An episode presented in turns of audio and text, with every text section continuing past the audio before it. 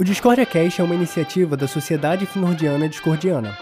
Se você quer fazer parte desse projeto, apoie através dos links na descrição. Tenham todos um ótimo episódio.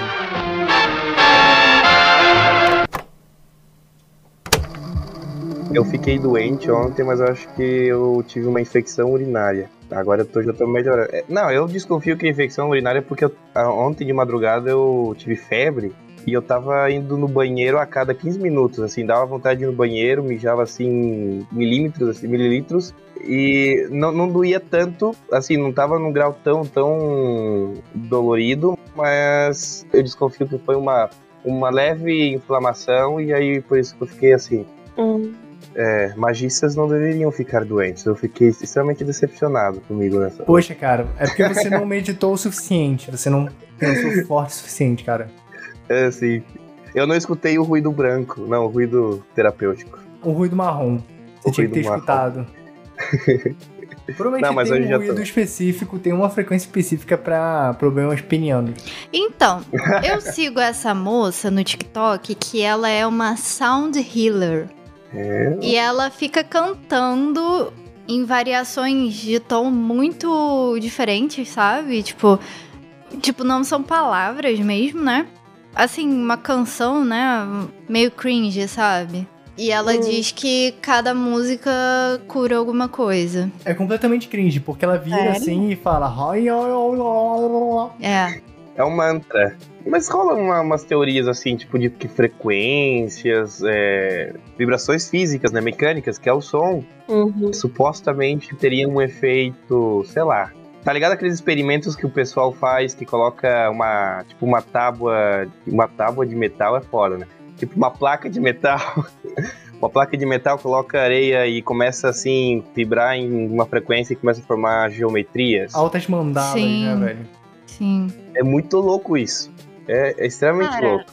Tinha uma professora minha que falava que algumas frequências de ondas sonoras conseguiam congelar a água. What?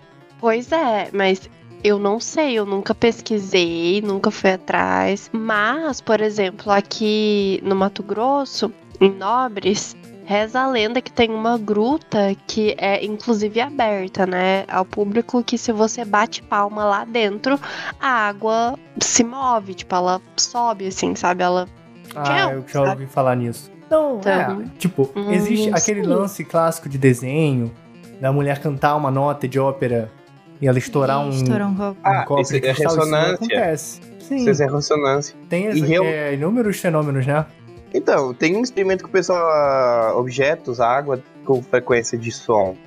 Hum, Porque, porque assim, é, é uma. Cara, é um movimento mecânico de ar, de moléculas de ar. Cara, tá ligado que tu chega perto de, uma, de um alto-falante, tu consegue sentir ele na pele? É mais ou menos isso. Só que tem que ser uma frequência exatamente ali que, que mantém ali a- o movimento que faz com que ela levite. Não levite, na verdade ela tá sendo sus- sustentado pelo, pelo esforço mecânico da vibração. Não, só isso. Não tem nada de mágica também nisso. É, total. O lance é que é exagerado, né? Essas terapias de som, essas teorias de cura quântica com som, com frequência, pra dormir, pra meditar, etc.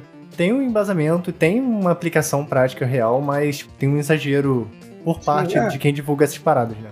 aqueles áudio binaural que teve, que tu ficava drogado, escutando Nossa, áudio. eu adorava. Então, esse lance do iDozer era real ou não? Isso Eu não sei, mesmo, cara. Cara, já me perguntaram isso numa época que eu tava tra- trabalhando no colégio. Me perguntaram isso, assim, pais de fato preocupados. Só que na época, pelo menos, eu não achei nenhuma explicação científica para. Né? Eu Então, acho que nem tem, na verdade. Mas é uma coisa muito curiosa. Eu, eu, eu, por exemplo, fiz uma que era rápida, eu acho que se chamava assim, meio que fazia tu rir. Era bem rapidinho, cinco minutos assim. Aí eu escutei, me deu vontade de rir. Aí assim, bom, vou fazer um experimento. Vou colocar pro meu irmão, meu irmão maior, mais, mais velho, pra ele escutar, só que eu não vou dizer nada, não vou dizer o que, que é, nem pra que, que é, só dizer pra ele escutar e pra ver que ele, a, a reação dele. Cara, ele começou a rir, ele começou a rir Caraca. e ele assim, cara, o que, que é isso aí? Aí ele me falou uma coisa que assim, bom, tem, tem um, era uma vibração tão estranha. Era engraçada. Na verdade, a vibração ela é engraçada. Ela ficava assim. Uim, uim, uim, uim. Cara, tu vai rir porque é engraçado, tu não espera isso, né? Uhum. Tipo, não é que o áudio tipo, é, fez alguma coisa no cérebro tu rir. Eu acho que é mais uma resposta com o áudio e que tu faz uma reação. assim, Enfim, é uma coisa meio louca, né? Mas agora que, tipo, a pessoa vai escutar o da alucinógeno ali e a pessoa vai ficar alucinando, eu, eu acho difícil. Eu já experimentei, cara, não funcionou assim. Sei lá, é, é um som que te causa uma impressão, definitivamente, tá ligado? Você Uhum. sente alguma coisa, mas nem perto disso de, tipo, alucinar. É. De Eu nada. também não acho. Não vai ter um efeito biológico na coisa. Ah, o Pedro já teve efeito biológico. Ele desmaiou de estar do lado de um, de um som. É, eu já contei essa Caralho. história aqui, mas foi outra situação. Foi. Tá, mas que, que tipo de som era esse? Ah, Deu náuseas? Emicida, sei lá. Foi o Mas é Projota, cara. O Mas Projota tem- me deu um stun. É que tem sons que. Bom, você tava num. perto do alto-falo. Não sei, né? Tipo, depende, né? Cara, eu tava no. Tipo assim, foi um show na rua. Show público. Hum. Eu estava no público, não tinha bebido, não tinha fumado, feito nada, usado nada. Estava lá esperando o show começar com os meus amigos e de repente começou. E aí deu um baque inicial assim na primeira música. E aí foi instantâneo, tipo, a partir do primeiro som que saiu da caixa. Tipo, eu tava próximo das caixas, mas tava no meio assim da plateia, não tava colado. Hum. Assim que começou, tinha pessoas entre mim e as caixas, saca? Sim, sim. E foi instantâneo, tipo, de- deu primeiro barra assim, super alto. Foi uma mudança, de que tava só aquele, o som das vozes, assim, meio baixo. Aí do nada, pá, aquele som super alto, começou o show.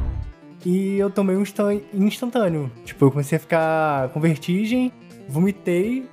E aí quase desmaiei, tá ligado? Aí o nego me pegou e me levou pra barraquinha de, de saúde, né? Que tinha Sim. lá do show mesmo. E aí, pra Caralho. piorar, o nego foi me dar soro lá porque achou que eu tinha bebido, sei lá. Eu falei que não, mas acho que o nego não acreditou. Aí o nego foi me dar, botar no soro, me dar plasil. Sendo que eu nem tava mais vomitando. Aí eram uns, uns jovens, tá ligado? Enfermeiro aprendiz. E aí o nego Nossa. errou minha veia, mano. E aí Só os- doeu só pra os caralho. bons. É, eu tenho medo, eu morro de caralho, velho. medo disso, cara. Tipo, aí o nego me segurou. Aí eu falei, não, não, eu não quero, tá ligado? Tipo, já erraram minha veia. Nunca erraram minha veia na vida, mano. Foi a primeira vez. E aí doeu pra caralho, porque eles injetaram o bagulho no lugar errado. E aí eu falei, cara, não precisa. Eu não quero mais, vou embora. Já tô melhor, tô tranquilo, tá ligado? Vou embora. Uhum. E eles não deixaram. Eles falaram, não, você não pode. Eles me seguraram e me aplicaram contra a minha vontade. Te juro. Ai, ai. Mas é, cara, tem, tem sons que provoca náuseas mesmo, mas eu acho que a, a náuseas mesmo é mais pela pressão sonora do que pelo som mesmo, né? Pela força e tal. É, era a música do Projota. Yeah. Não! Deus! Não! Deus! Por favor, não! Não! Não! Não! Mas tem, por exemplo, eu, por exemplo, eu fico em, em quase estado de transe em barulho de bomba, de bomba vácuo. Tá ligado? Que fica aquele em- de motor, qualquer coisa de motor que fica na. que é igual. Ah, Sim, dá um. Me relaxa, quase durmo, assim, tipo, já aconteceu várias vezes. Que eu, tipo, tá ligado quando tu fica olhando pro nada e tu fica assim no estado de. não sei, de, de torpor? Aham, eu, Aham. eu, a, mim, a mim me dá quando, quando assim, muito contínuo e de motor ou de bomba e tal. Eu entro num, num estado assim, mas é. É mais um relaxamento. Mas é por causa do, do- da própria característica da do som. continuidade. Aham. Do- Cara, era um eu ruído. sou irritável com sons. Isso é um problema, porque você conviver com outras pessoas, tipo, numa empresa, quando eu trabalhava no escritório, tem muito barulhinho, tá ligado? Tipo, de Uhum. caneta, de grampeador, de teclado. E me irritava Uhum. muito. É foda. A única coisa que me irrita é barulho de notificação de celular. Tipo, não Também me tipo, de irrita. outra pessoa. Cara, é tipo, cara, coloca essa merda no silencioso. A cada segundo, plim, plim. Aí vem uma notificação de outro. Não, Caralho, que coisa é chata isso, velho. né, do... Não sei fazer. Do WhatsApp? Esse, é, Bota na edição. vou botar. Nossa, é muito Piada. chato. Nossa, eu acho muito noob esse. Esse cringe. toquinho aí, não sei. É, cringe, é tiozão que comprou o celular, não sabe nem o que, que tá fazendo, né? Ah, eu vi um, um TikTok que era de um cara assim. É, tu tá no ônibus e qualquer senhor de idade dentro do ônibus, aí começa a tocar aquela música tipo de Nokia, tá ligado? Mas tipo um som alto, alto, alto. Assim. Ah, alto Nokia pra não, acho que, é, acho que é da Samsung. Acho que é Motorola. da Samsung, que é um Hello, Motorola, acho que é. e é Que incrível, porque parece assim, é a verdade. música do, do Jurassic Park. Já reparou? Parece muito, gente. E é Cara, fato, uma coisa, isso é fato, cara. Tu tá assim na rua, na fila do banco, na fila de qualquer coisa e toca um telefone. É esse, é esse toque, tu vai virar pra ver quem é. É um senhor de idade. Que Batata. vai estar com aquele look de meio da meia idade não, né? Da, da terceira idade. Não, é, é look fila da loteria. É, que é Cara, o estilinho, aqui- sandalinha.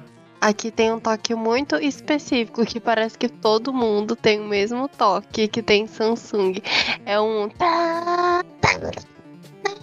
Na, na, na. Tipo, não Então, sei. esse, esse é o toque esse? do Jurassic Park. É igualzinho, gente. Ah, Vamos, ah, vamos da escutar aqui.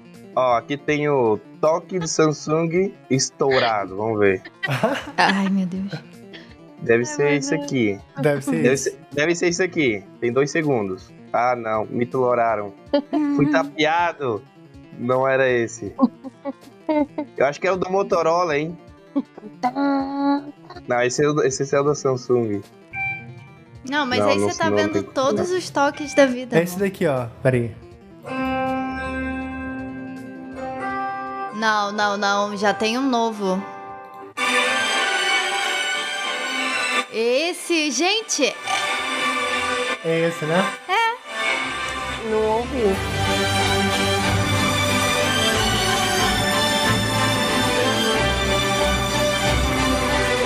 Vocês ouviram daí? Se chama Over Não. the Horizon.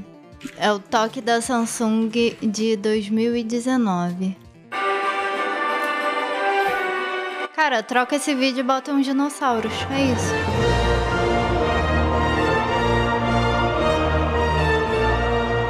Reconheceram? É esse o da loteria de vocês? É, só porque tá muito frufru esse aqui, né? O, É, o- o do telefone é, frufru. é cru, é cru. Raiz. É, é. Cru. Eu gostava dos toques de celular da Nokia, cara. Tipo, o, o tom, né, da Nokia é um trecho de uma música clássica. Esqueci de quem, tipo de bar, sei lá. Hum, hum. Não sei de qual exatamente tá falando, mas. Não, eu passei longe. É de um cara que chama Francisco Tárrega. A música chama Gran Vals. É um trechinho, tipo assim, é uma música de 3 minutos no violão. Ah, tá. é um trechinho tá, tá. de 10 segundos, sacou? Sim. É engraçado, né? Por que, que os caras não criam uma, uma um, Sacou? um jingle, uma música? Sim. Não, mas é icônico, Pagar o- porque esse transcendeu gerações, mano. Esse foi desde lá dos anos 90 até a Nokia morrer. Era É, esse é toque. aquele. Exatamente.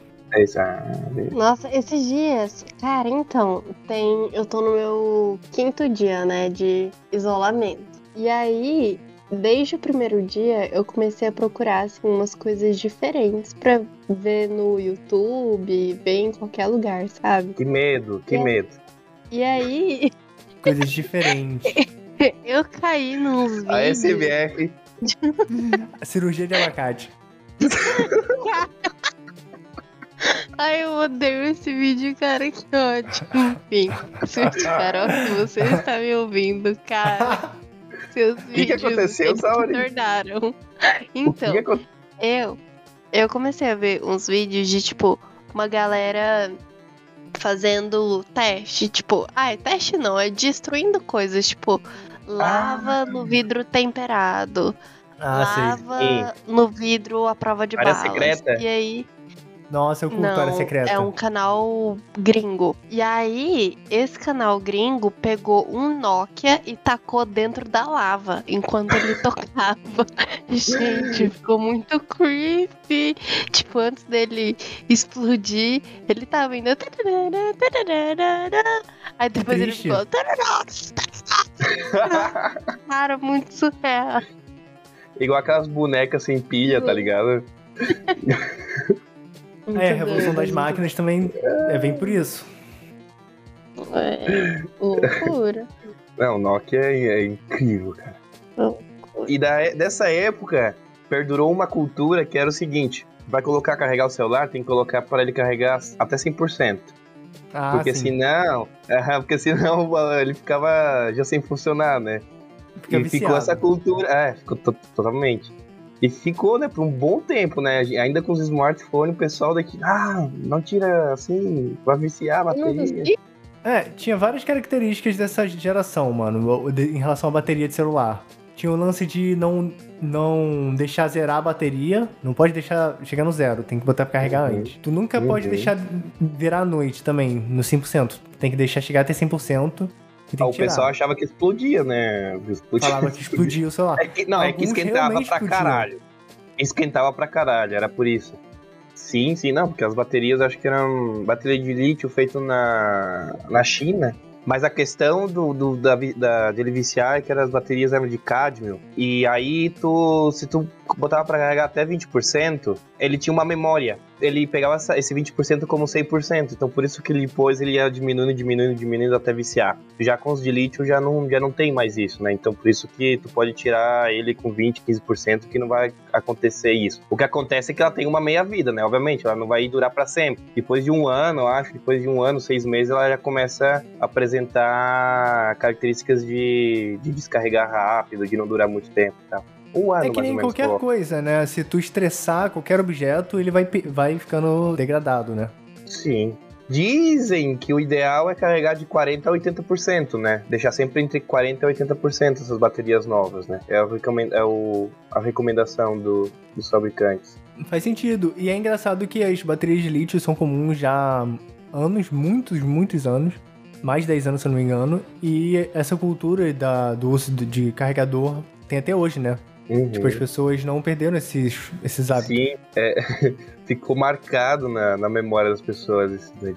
A vantagem é que tu conseguia comprar baterias, né? Na época. É, hoje não dá mais pra tirar, né? Eu não sei A por que, que hoje os celulares, os celulares são fechados. Eu não sei por que, que eles são assim hoje. Notebook também, cara. A maior parte dos notebooks novos não abre a bateria.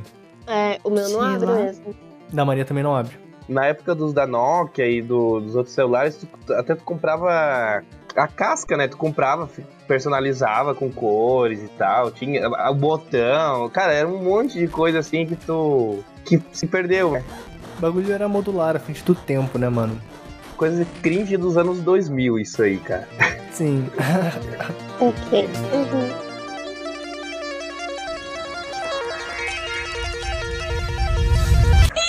Gente? Alguém está afim de um caos?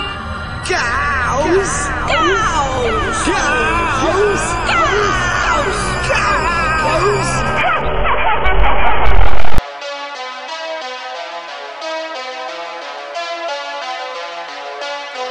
Bem-vindos, discordianos e simpatizantes, a mais um episódio do Discordia Cast. No episódio de hoje, a bancada clássica sem a participação do Cinério, mas de restante, to- estamos todos aqui. Seria eu, a Maria, a Saori e o Dark Knight. Apresentem-se. Cavalo. dança, gatinho, dança. Ele gosta. Nossa, isso vai ficar muito datado. Daqui a dois anos a gente vai ouvir esses episódios e a gente vai achar cringe. Total, cara. Cara, eu vou Já achar é esse episódio cringe amanhã. Já é cringe. Já é cringe hoje. Bem assim. Esse meme do da sonoplastia, ele veio caminhando bem lentamente, né? Cara, da onde que isso... Por que que voltou isso, cara? Eu não entendo, cara. O que que tá acontecendo aí? TikTok. Cara, eu TikTok. lembro de meses atrás ver memes do tipo, ah, alguém deu um Oscar pro sonoplasta do Ratinho. Saca? Aí ele foi caminhando, isso, isso que eu quis dizer. Ele foi indo em direção à loucura total, onde as pessoas simplesmente botam o efeito sonoro de qualquer um desses dois em qualquer coisa e, e é isso. E tem também a guerra subentendida entre o Ratinho e o Rodrigo Faro, né? Sim, a Ah, sonoplastia. Sim, Cara, por que, que você não faz o seu TCC sobre, sobre isso. isso? É, porque na real a sonoplastia das- desses programas é uma merda, né? É, mas é uma Essa cultura. É a realidade. Só que é Exato, engraçado. É a nossa cultura. Não, mentira, é, é muito bom. É bom pelo non- nonsense, tá ligado? Tipo, para pra pensar, eu não sei quando começou isso, foi lá nos anos 70, 80, realmente não sei. Mas em algum momento, nesses programas que estavam passando na TV pra milhões de pessoas, alguém bolou essa ideia de, tipo, como que a gente faz esse programa ficar Cara, mais envolvente. E alguém falou, bota um, um som. E alguém falando, cavalo. Então, como a boa pesquisadora que eu sou, eu sei de onde isso veio. Hum, Veio de programas japoneses chamados Majide, que é um tipo de programa que a gente também copiou do Japão. Na verdade, o mundo inteiro copiou do Japão, que é game show, sabe? Esses game shows de auditório hum. foram inventados no Japão. E aí eu não sei se vocês repararam que a Saori deve ter reparado, porque ela gosta de K-pop e tal. Provavelmente ela já viu isso em entrevista com um idol. Lá na Ásia, eles têm uma mania de ficar, tipo, repetindo a mesma coisa com uma sonoplastia, sabe? Bem parecida, assim, por cima. E aí Parecida veio como? Parecida, tipo, uma voz meio exagerada, meio caricata, sabe? Uhum. Hum, Uhum. Tipo, imagina alguém falando dança, gatinho, dança, só que em japonês. Sugra! Kiraga! Exato, tipo isso. Não, entendi, faz sentido, real. eu acredito. Pra mim agora é canon. Aí se tu faz o TCC disso, aí tu, a- inclusive, procura da onde que, assim, ah, o som original desse, dessa sonoplastia, tá ligado? Porque não foram criados isso, isso aí os caras pegaram da internet aí, certo, gratuito, de alguma plataforma cringe sub, do submundo da Deep Web, alguma coisa assim, e Será, colocaram. né? cara? Será que. Porque, Ó. por exemplo, Dança Gatinho Dança é por causa do programa que se chama Dança Gatinho, não é? Ou algo assim. Sim, provavelmente foi feito por, por alguém ali do estúdio que tinha uma Não. voz. O programa se chama Vai Dar Namoro, né, do Rodrigo Faro. Mas então, dentro Sim. desse programa não tem um quadro onde o cara. O, o- cara tem que dançar. tem que dançar, é. Eu não, Não sei, eu tem não isso? Não sei, não sei. Existe Não ainda esse programa esse ou já tipo tá extinto? Cara, não sei, eu sei que eu já vi esse programa na TV. Eu, eu tenho essa memória. Na casa de algum amigo, assim, um domingo, sei lá, não sei que dia que passava. E ver o Vai Dar Namoro com o Rodrigo Faro. Não, não peguei isso. Outro programa que usava sonoplastia, mas que era em forma de meme, é o Pânico, né? Que, que moldou Sim. todo, toda a internet praticamente hoje, né? De, de memes e essas coisas todas. Pânico também nunca assisti. Pânico era foda. Eu era bem nova na época que passava pânico, assim, na TV. E aí eu lembro que meus pais não, não, Não deixavam. deixavam assistir. É que era bem pornográfico, tinha muita coisa pornográfica. Não era bem, era mais que tinha as mulheres ali e tal, e a vacalhação. Que Tinha. poser. Eu tinha a sandália da tiazinha. Nossa, a tiazinha era do. Pânico? A Não, tiazinha, sei lá, não, ela é antes disso. Tu nem era nascido. Era dos anos 90, Era a tiazinha. A tiazinha, É, ela, ela era tipo o Zorro, tá ligado? Que tinha máscara, só que a versão mulher e que dançava assim nos palcos. Assim, Era o zorro tal. de calcinha. Para criança. Zorro de- Para crianças. Ela era cantora, né? É. E tinha Sherazade, a feiticeira. Quem a lembra? feiticeira, meu Deus do céu. Cara, no, no domingo legal era sempre aparecia. E tinha É, então. a famosa banheira do, do, sabu- do sabonete também, enfim, né? Ah, que a galera brigava pelo sabonete na banheira.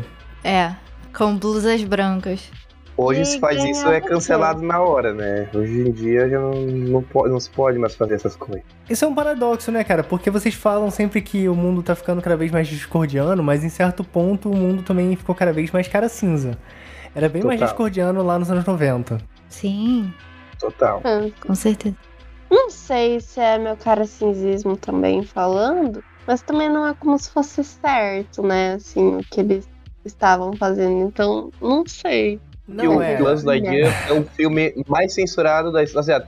Tem filmes gore e que foram menos censurados do que o filme do Buzz Lightyear. Pra ter nem noção. O filme dele foi censurado? O Buzz, ó, um o filme, o dele? outros filmes assim que foram censurados em vários países, tinha um que era tipo foi censurado em 4, 5 países.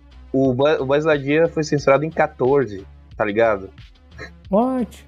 Caralho, mas por quê? Só por causa- porque tem um beijo gay? Sim, sim. Que dura um segundo, né? É um frame, assim, Sim, tipo, um segundo. E nem dá de ver que, que ou seja, nem, a- nem é explícito, aparecem, assim, duas mulheres. Ah, são duas mulheres?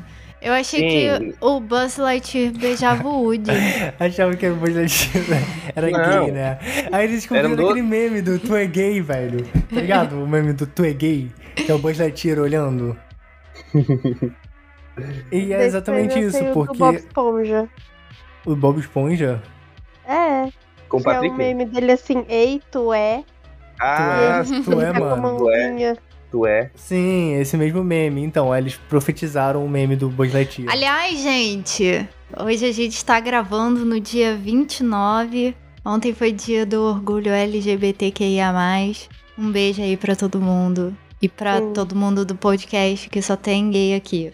É verdade. Todo mundo aqui Beleza, é, é gay, hétero e pansexual. Todo mundo é tudo aqui. Ninguém aqui é hétero, gente. Uh! Pedro me encarando. Não, é. Todo mundo aqui é, é bi. É hétero e gay ao mesmo tempo. Sim, nós somos discordianos, que é uma coisa à parte. Eu achei que Gente, tinha a gente sido... vai sair nas manchetes. Pessoal do Discordia Cast se abre no último Sim. programa. Revelações. Sai Já do armário. Bancada sai do armário. Oxi. Foi, Oi. foi, foi, foi, foi, foi. Foi. Se for em chinês, não funciona. Ah, é. O da Apple também é feito na China. É pior que to- acho que a maioria é feita na China. Sim. Eita. Não, beleza, gente. Mas então vamos falar sobre sonhos no episódio de hoje. E essa era a ideia.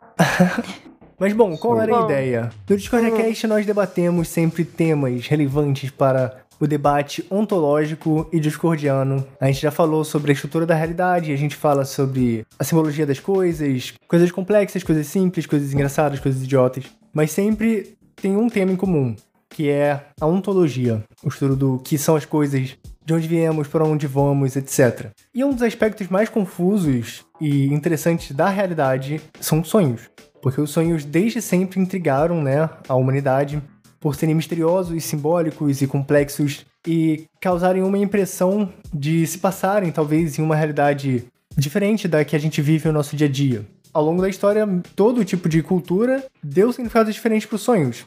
E na atualidade nós temos é, diversas formas de encarar esse fenômeno, tanto pela ciência, quanto pela nossa cultura, quanto pela própria religiosidade.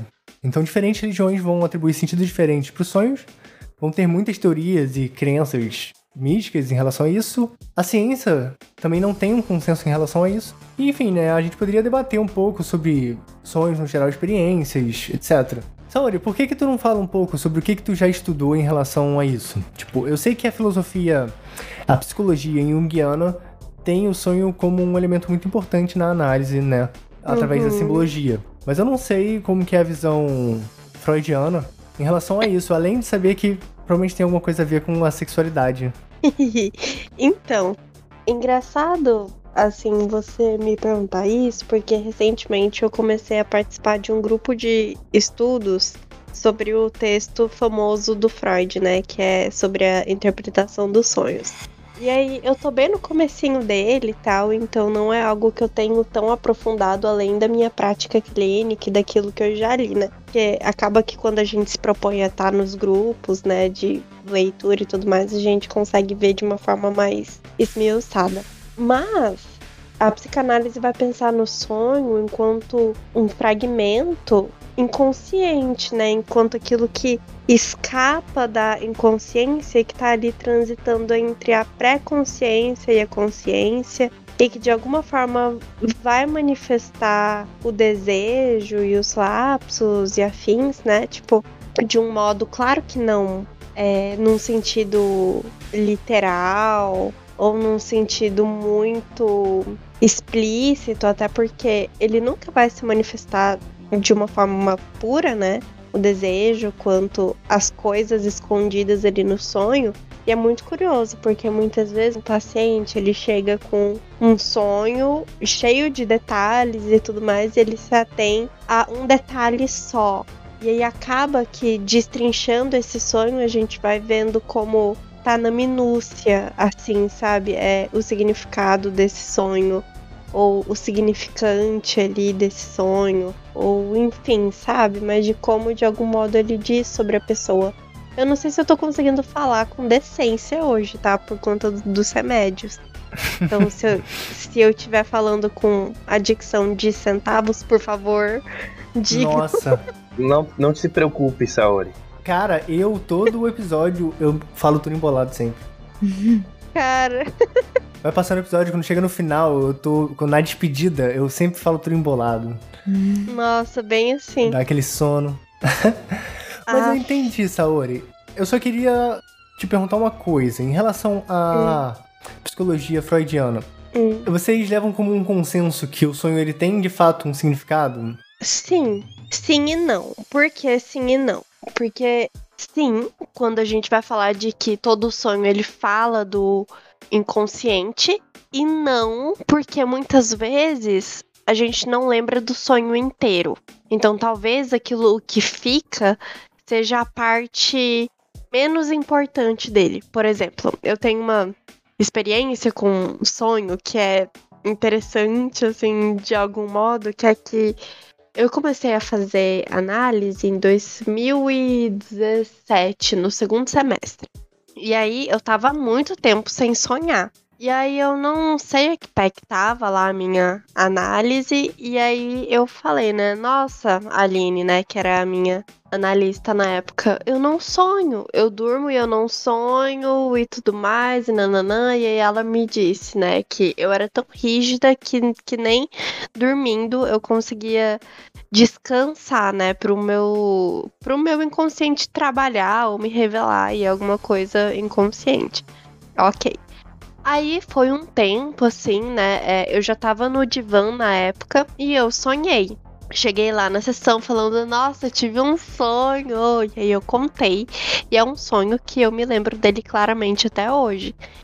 Que eu fui pra faculdade. Da faculdade, eu tava indo pra um lugar e tudo mais pra coletar dados. E aí, chegando lá, nesse lugar, a recepção era inclusive a recepção do local em que eu trabalho hoje, que eu já conhecia na, na época e afins. Só que chegando lá, o computador era em formato de árvore e tal, e nananã, e atrás tinha um colégio. Eu fui pro colégio, atrás da clínica, e aí eu tirei umas coisas da bolsa e depois, no final, eu coloquei tudo. Eu saí e fui ver o meu avô que tava lá na frente pra me pegar, pra me trazer pra casa. Quando eu cheguei lá na frente, eu falei: Nossa, esqueci meu tênis, vou lá pegar. Voltei correndo, fui lá pegar. Depois eu voltei lá pra frente e a bolsa tinha ficado. Eu falei: Nossa, vou lá pegar a bolsa. Quando eu fui voltar, o meu vô tava com o carro dentro do colégio. E eu falei, nossa, eu não posso esquecer palavra cen censurada, porque eu não lembro. Aí o meu avô disse, tá, então já entra no carro. Eu entrei no carro, um cara pulou no capô do carro, querendo a coisa. E eu falei, não, a gente não pode dar isso pra ele.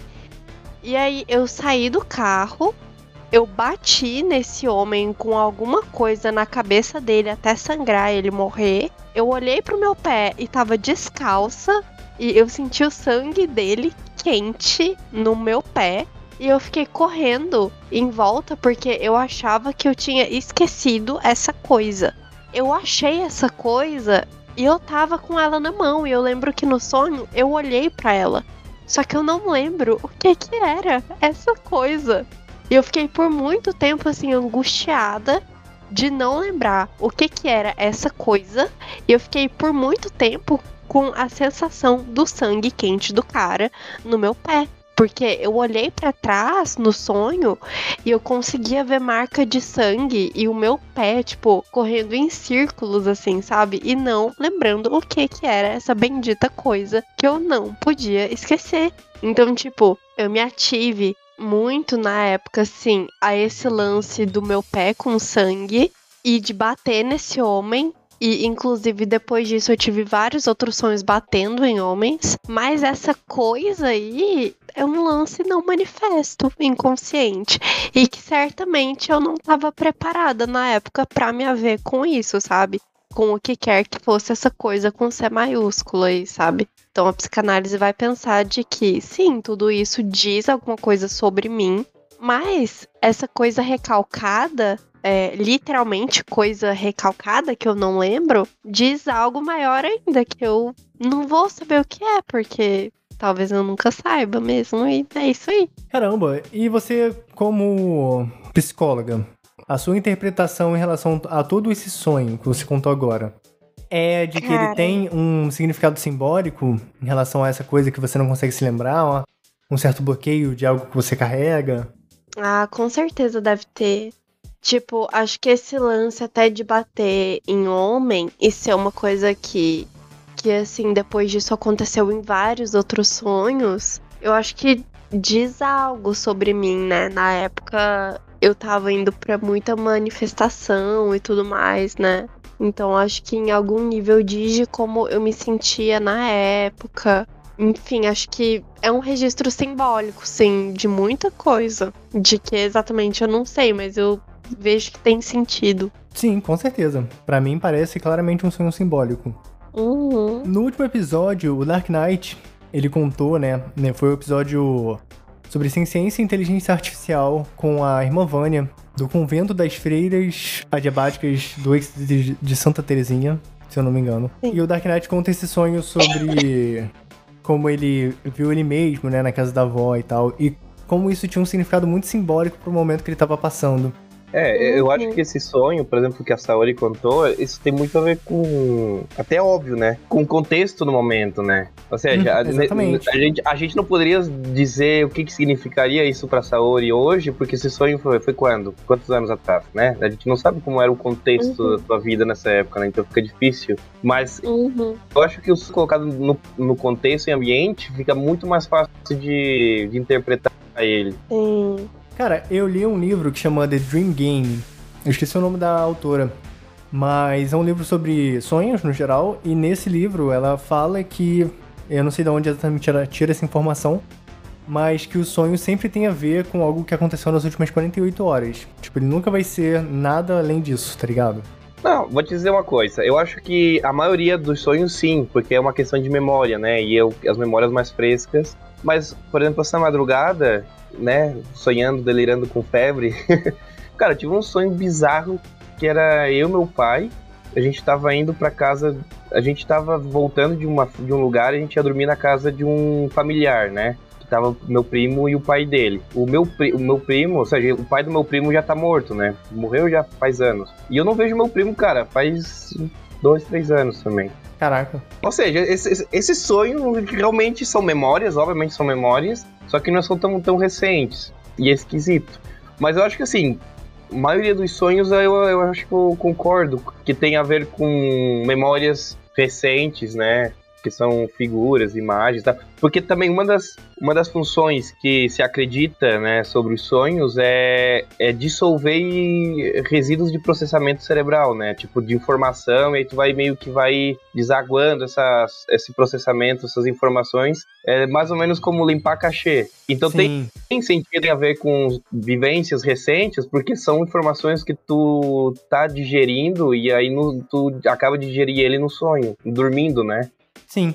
E aí é que tá, cara, porque recentemente, por exemplo, eu tive um sonho, e nesse sonho eu tava numa loja de celular e tal, tipo uma loja da Apple. E eu tava com a Maria no sonho. E aí, de repente, eu percebi que era um sonho. Só que existem camadas nisso, né? Às vezes você percebe que você tá num sonho e você toma controle do sonho. E aí você Uhum. fala: Ah, eu vou então sair voando, vou pra outro lugar, vou explorar lugares. Isso rola, já aconteceu comigo. Só que não foi Sim, o só- caso. Eu sou inconsciente, né? Isso. Porque, por mais que eu tenha percebido que era um sonho, era como se eu tivesse no sonho mesmo. E, tipo, eu não controlo o sonho, sacou? Eu só tô ali. Hum, E aí eu virei pra ela e falei, cara, eu tenho certeza, eu tenho basicamente certeza que a gente tá num sonho. E aí eu falei, tipo, ah, eu vou provar que a gente tá num sonho fazendo esse celular flutuar. E aí eu joguei o celular pra cima. Só que ele não flutuou. e aí eu falei, eu vou provar então que eu tenho tanta confiança que a gente tá num sonho que eu vou destruir tudo, tá ligado? E aí eu saí destruindo tudo que eu encontrava. Meu Deus. É, e aí eu acordei. Aí eu fico reflexivo, né? Porque os sonhos têm significados muitas vezes. Às vezes não. Só que o que que é que acontece quando rola tipo isso? Que você tá no sonho e você se dá conta de que aquilo é um sonho. E você sai fazendo coisas. Tá ligado o, o filme do Doutor Estranho? Vocês viram? Sim. Uhum. Sim. Vai que tu tava numa. Numa vi- tua vida num universo paralelo e tu fudeu com, com, com tu Deixou da vida paralela, destruindo tudo e o cara foi preso aí. Tu saiu assim, agora vamos, vamos daqui e acordar assim.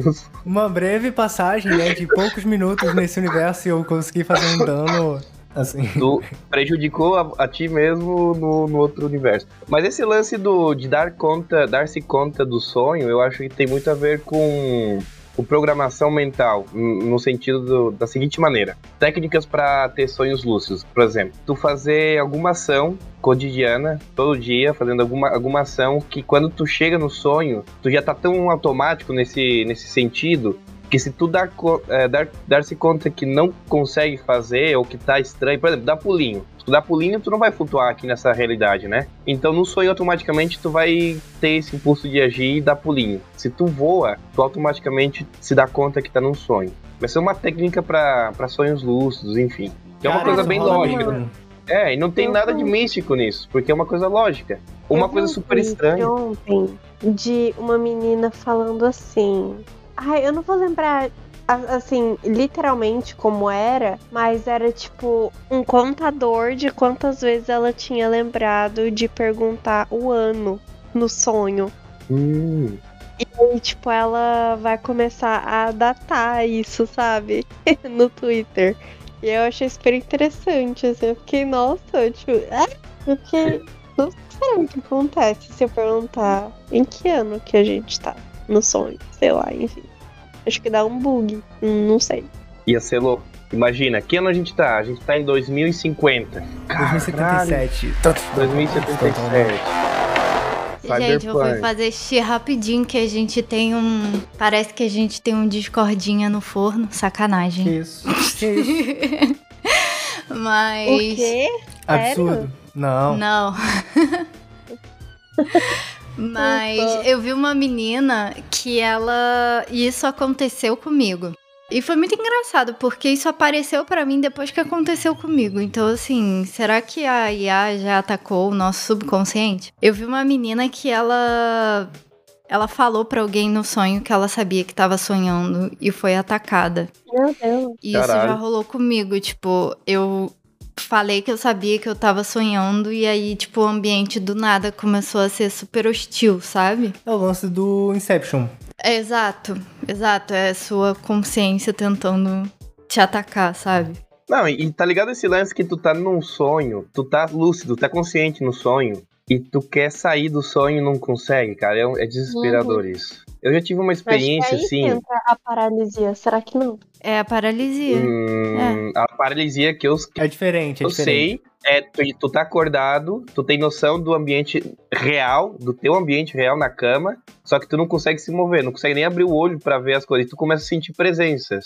Eu já não tá tive sonhando. sonhos, cara, em que eu pensava, putz, eu preciso acordar e eu não conseguia. Mas aí tu acaba acordando. Eita, tá tendo jogo Tá tendo, hoje. é. Ah, mas tá tranquilo. Flamengo acho. A Libertadores. galera vai ouvir aí que tava tendo jogo, é isso. É isso. Mas existe um tipo de paralisia que eu já tive que você consegue acordar, consegue executar alguma ação. Por exemplo, no meu caso, eu conseguia tirar o edredom de cima do, do meu rosto e meio que dar uma sublevantada, sabe? Só assim, tipo, o pescoço. E aí eu simplesmente voltava e botava o edredom de volta. E aí eu fazia isso várias vezes. Até eu perceber que eu não tava fazendo isso nenhuma vez e que a última vez que eu fiz foi a vez que eu fiz de verdade. Entendeu? Fica rolando tipo um looping do que você quer fazer. E você não faz, você fica preso. Isso me lembrou que quando eu era criança uma vez, eu fiz xixi na cama. E foi porque rolou isso, de tipo, eu tava dormindo, aí meio que acordei, e aí eu levantei e fui no banheiro fiz xixi, só que eu não levantei de verdade. Exato. Ah, Era cara, isso é um triste. micro sonho. E por, por isso que o pessoal fala, se você estiver sonhando, não mije. Não cague, não faça É, isso nada. é uma regra. é a regra dos, dos oneronautas, né, cara? Sim.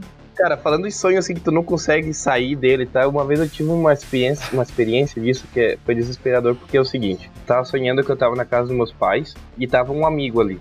E um amigo normal tal, e do nada ele começou a surtar e veio pra cima de mim, assim, tipo, né, pra, pra matar, pra me matar literalmente. E eu assim, caralho, tá louco, cara? E nisso, pra se defender, eu meio que dou uma facada nele e mato, né? E aí tá, Meu ele Deus. morre. Aí ele morre e eu deu assim. Meu Deus, o que, que eu acabei de fazer?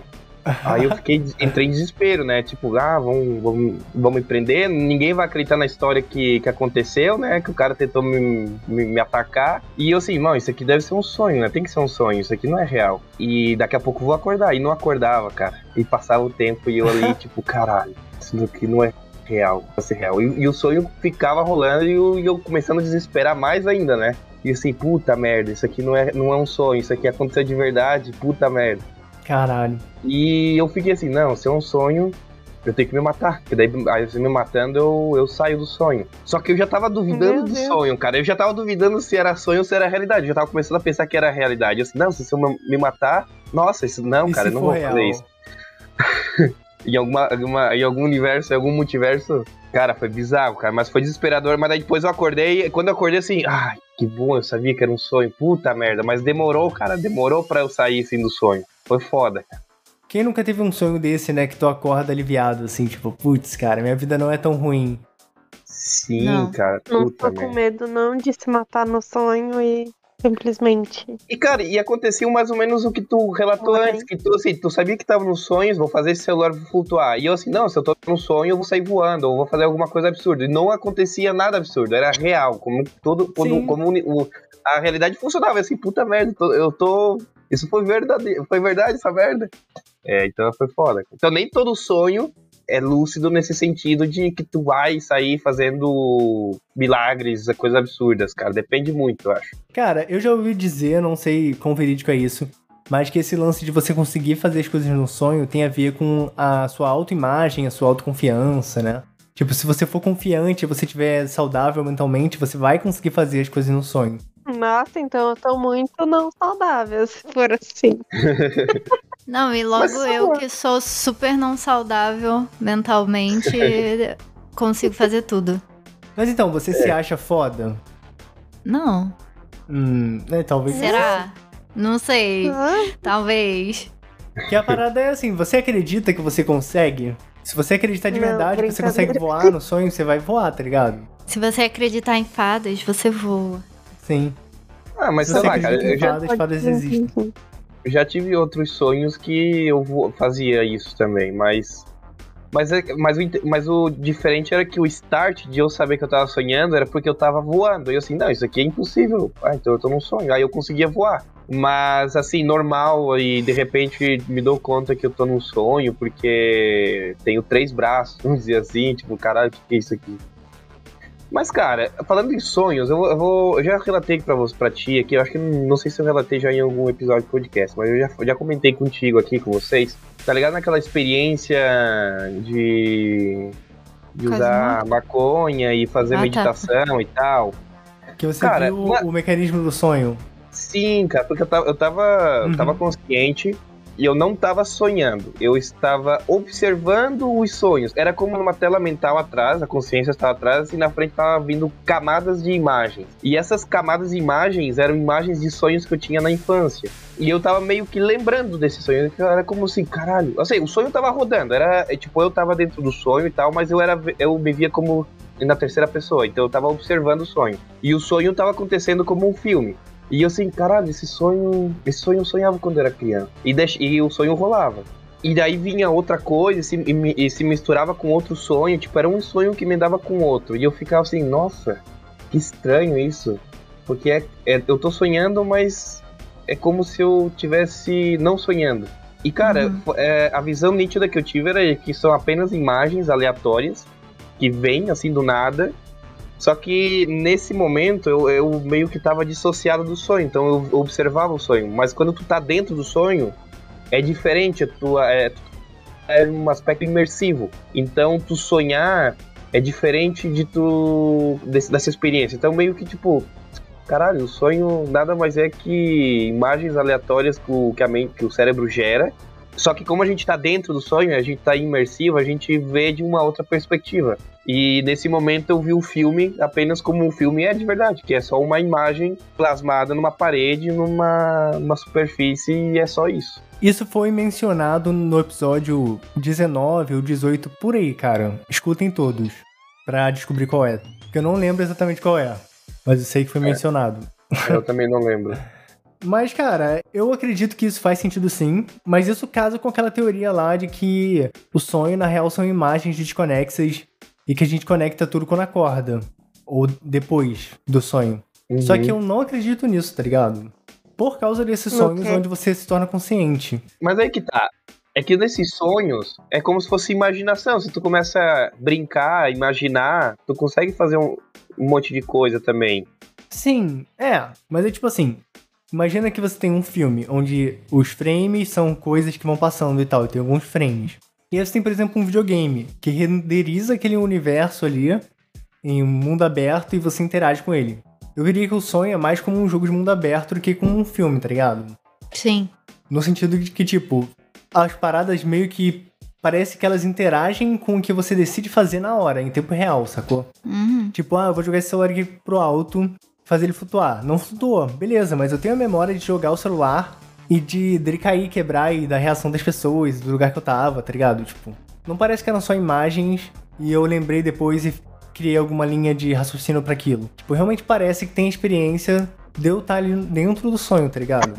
Cara, Mas pelo menos isso é a minha impressão pela minha experiência subjetiva, né? cara, é muito engraçado, porque eu tô ouvindo vocês e tô aqui quietinha na minha. E eu tô só, tipo assim, como se vocês, tipo. Ai, não sei explicar, sabe? É como se eu tivesse muito convicta de uma religião, talvez. E vocês estivessem falando, tipo, várias besteiras que eu sei que é mentira, sabe? É, eu sou neuronauta. Não por ficar treinando, sei lá, pra mim eu nasci com essa maldição, entendeu? E eu consigo controlar as minhas ações nos sonhos, tipo, qualquer sonho, tipo, todos os sonhos são conscientes. E eu crio, tipo, tipo a origem mesmo, sabe? Tipo, eu crio cidades, crio pessoas, tenho relações com as pessoas, né?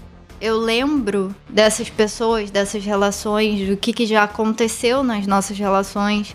Eu lembro o caminho para os lugares, eu consigo, tipo, dobrar a realidade do sonho ao que eu quero, sabe? Tipo assim, ah, vou fazer um atalho para tal lugar, sabe? E chegar e fazer. E lembrar dos sonhos todos os dias como se fosse realmente uma segunda vida, sabe?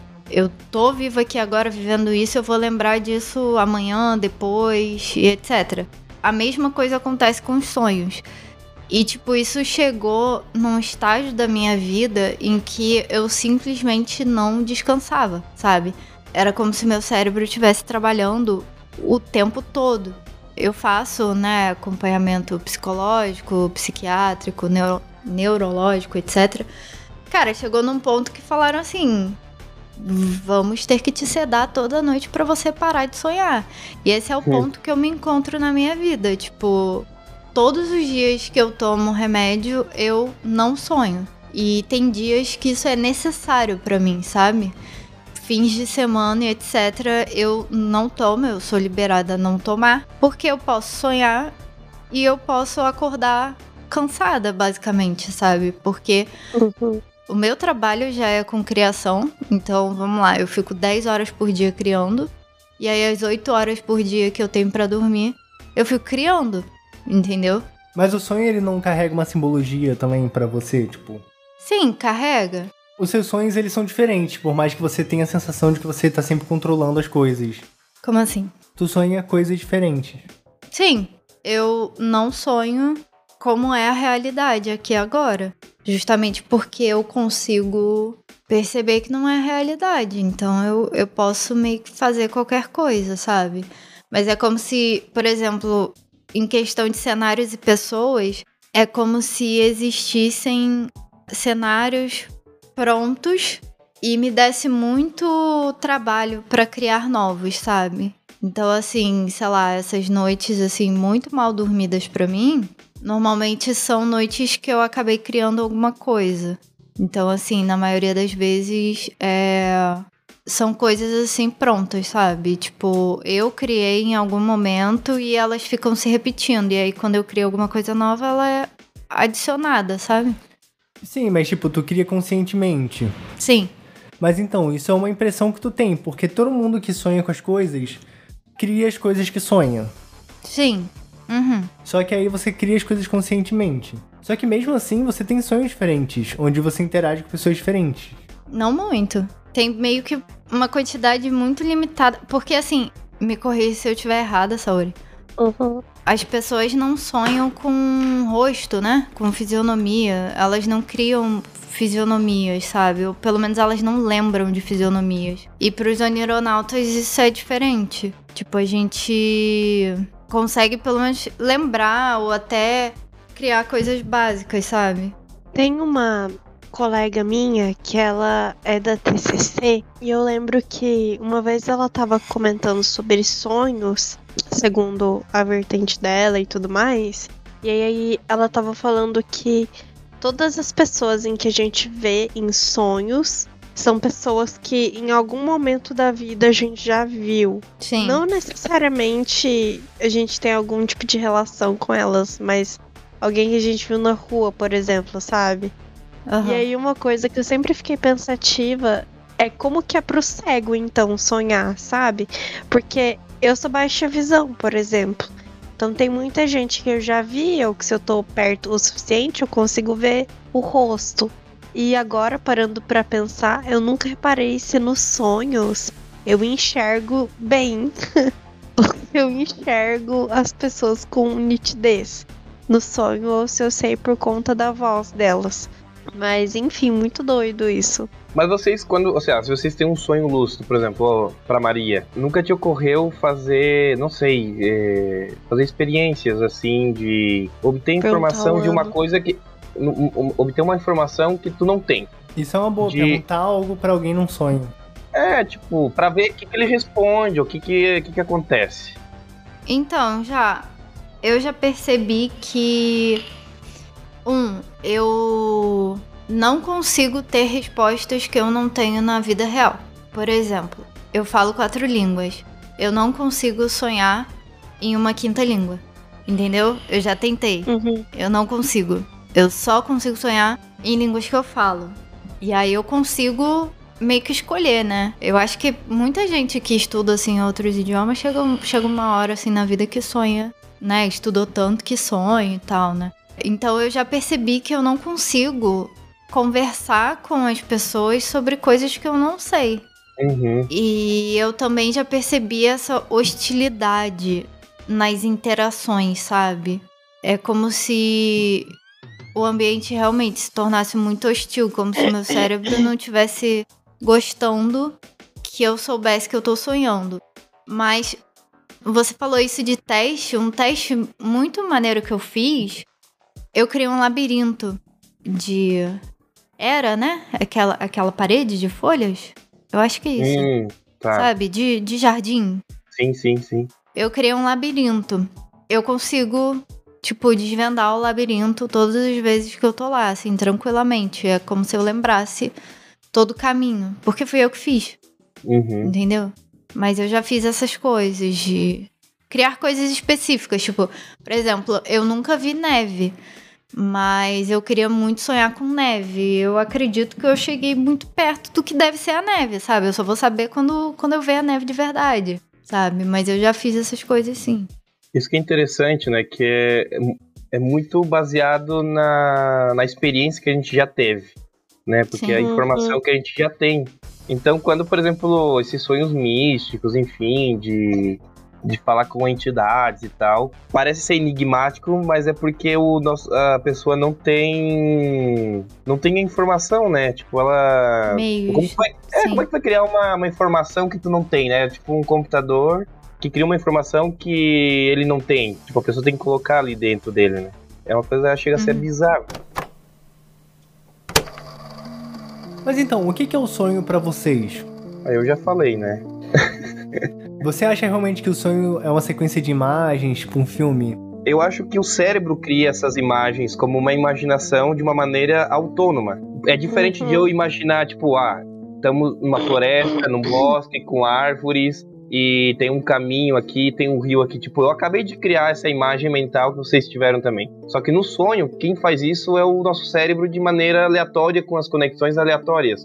Por isso que às vezes a gente é desconexo os sonhos, porque junta uma parte neuronal que está tá relacionada a uma memória física de maçã que se, se mistura com, outra, com outro neurônio que tem uma memória física que de uma memória que eu vi um carro passando na rua. Então aí o, a, o carro tem a forma de uma maçã e aí junta com outro neurônio que eu fiz uma viagem, andei de avião e aí o carro voa, tá ligado? É uma coisa meio assim, é uma coisa aleatória para mim. Ela é real, ela, ela, ela existe só porque ela é meio que assim, jogado aleatório com as sinapses se conectando de uma maneira totalmente caótica. E a gente, por ser consciência, a gente acaba observando isso. Mas e tipo o teu sonho lá que você confrontou você mesmo? Você não acredita que tem um caráter simbólico? Sim, mas daí, mas daí a questão é por que, que o cérebro decidiu fazer essa conexão das coisas, tá ligado? Porque eu tipo, eu tinha a sensação de que eu tava transgredindo uma, é uma coisa absurda, né? Coisa do satanás, né? Magia e tal. Então tinha essa, era, essa noção de, de medo, vamos dizer assim, ou de fazer algo que eu estou fazendo errado, algo errado. E aí juntou com a, um episódio recente da morte do meu avô e da, da ocasião da minha avó vivendo só, sozinha, e meus primos dormindo com ela, alternando entre eles para poder não deixar ela sozinha. Então, eu acho que essa imagem da, da casa da minha avó e essas coisas foram os neurônios utilizados. É, ou seja, poderia ter sido qualquer outra coisa, poderia ser eu em outra circunstância, que já aconteceu também. Só que nessa vez, nesse sonho, aconteceu de, de ser os neurônios ligados com essa memória da minha avó e da casa dela. Só que a mensagem que aí sim, a mensagem seria meio que tipo, eu tô sentindo algo conflituoso dentro de mim e o meu cérebro meio que tava revivendo, tava reprocessando essa informação que eu tinha dessa sensação, só que se misturou com essas imagens aí formou essa esse sonho.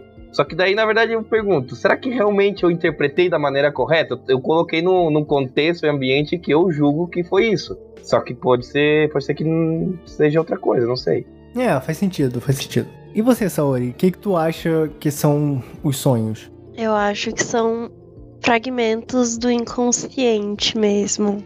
Assim, acho que. Nossa, não sei, sabe?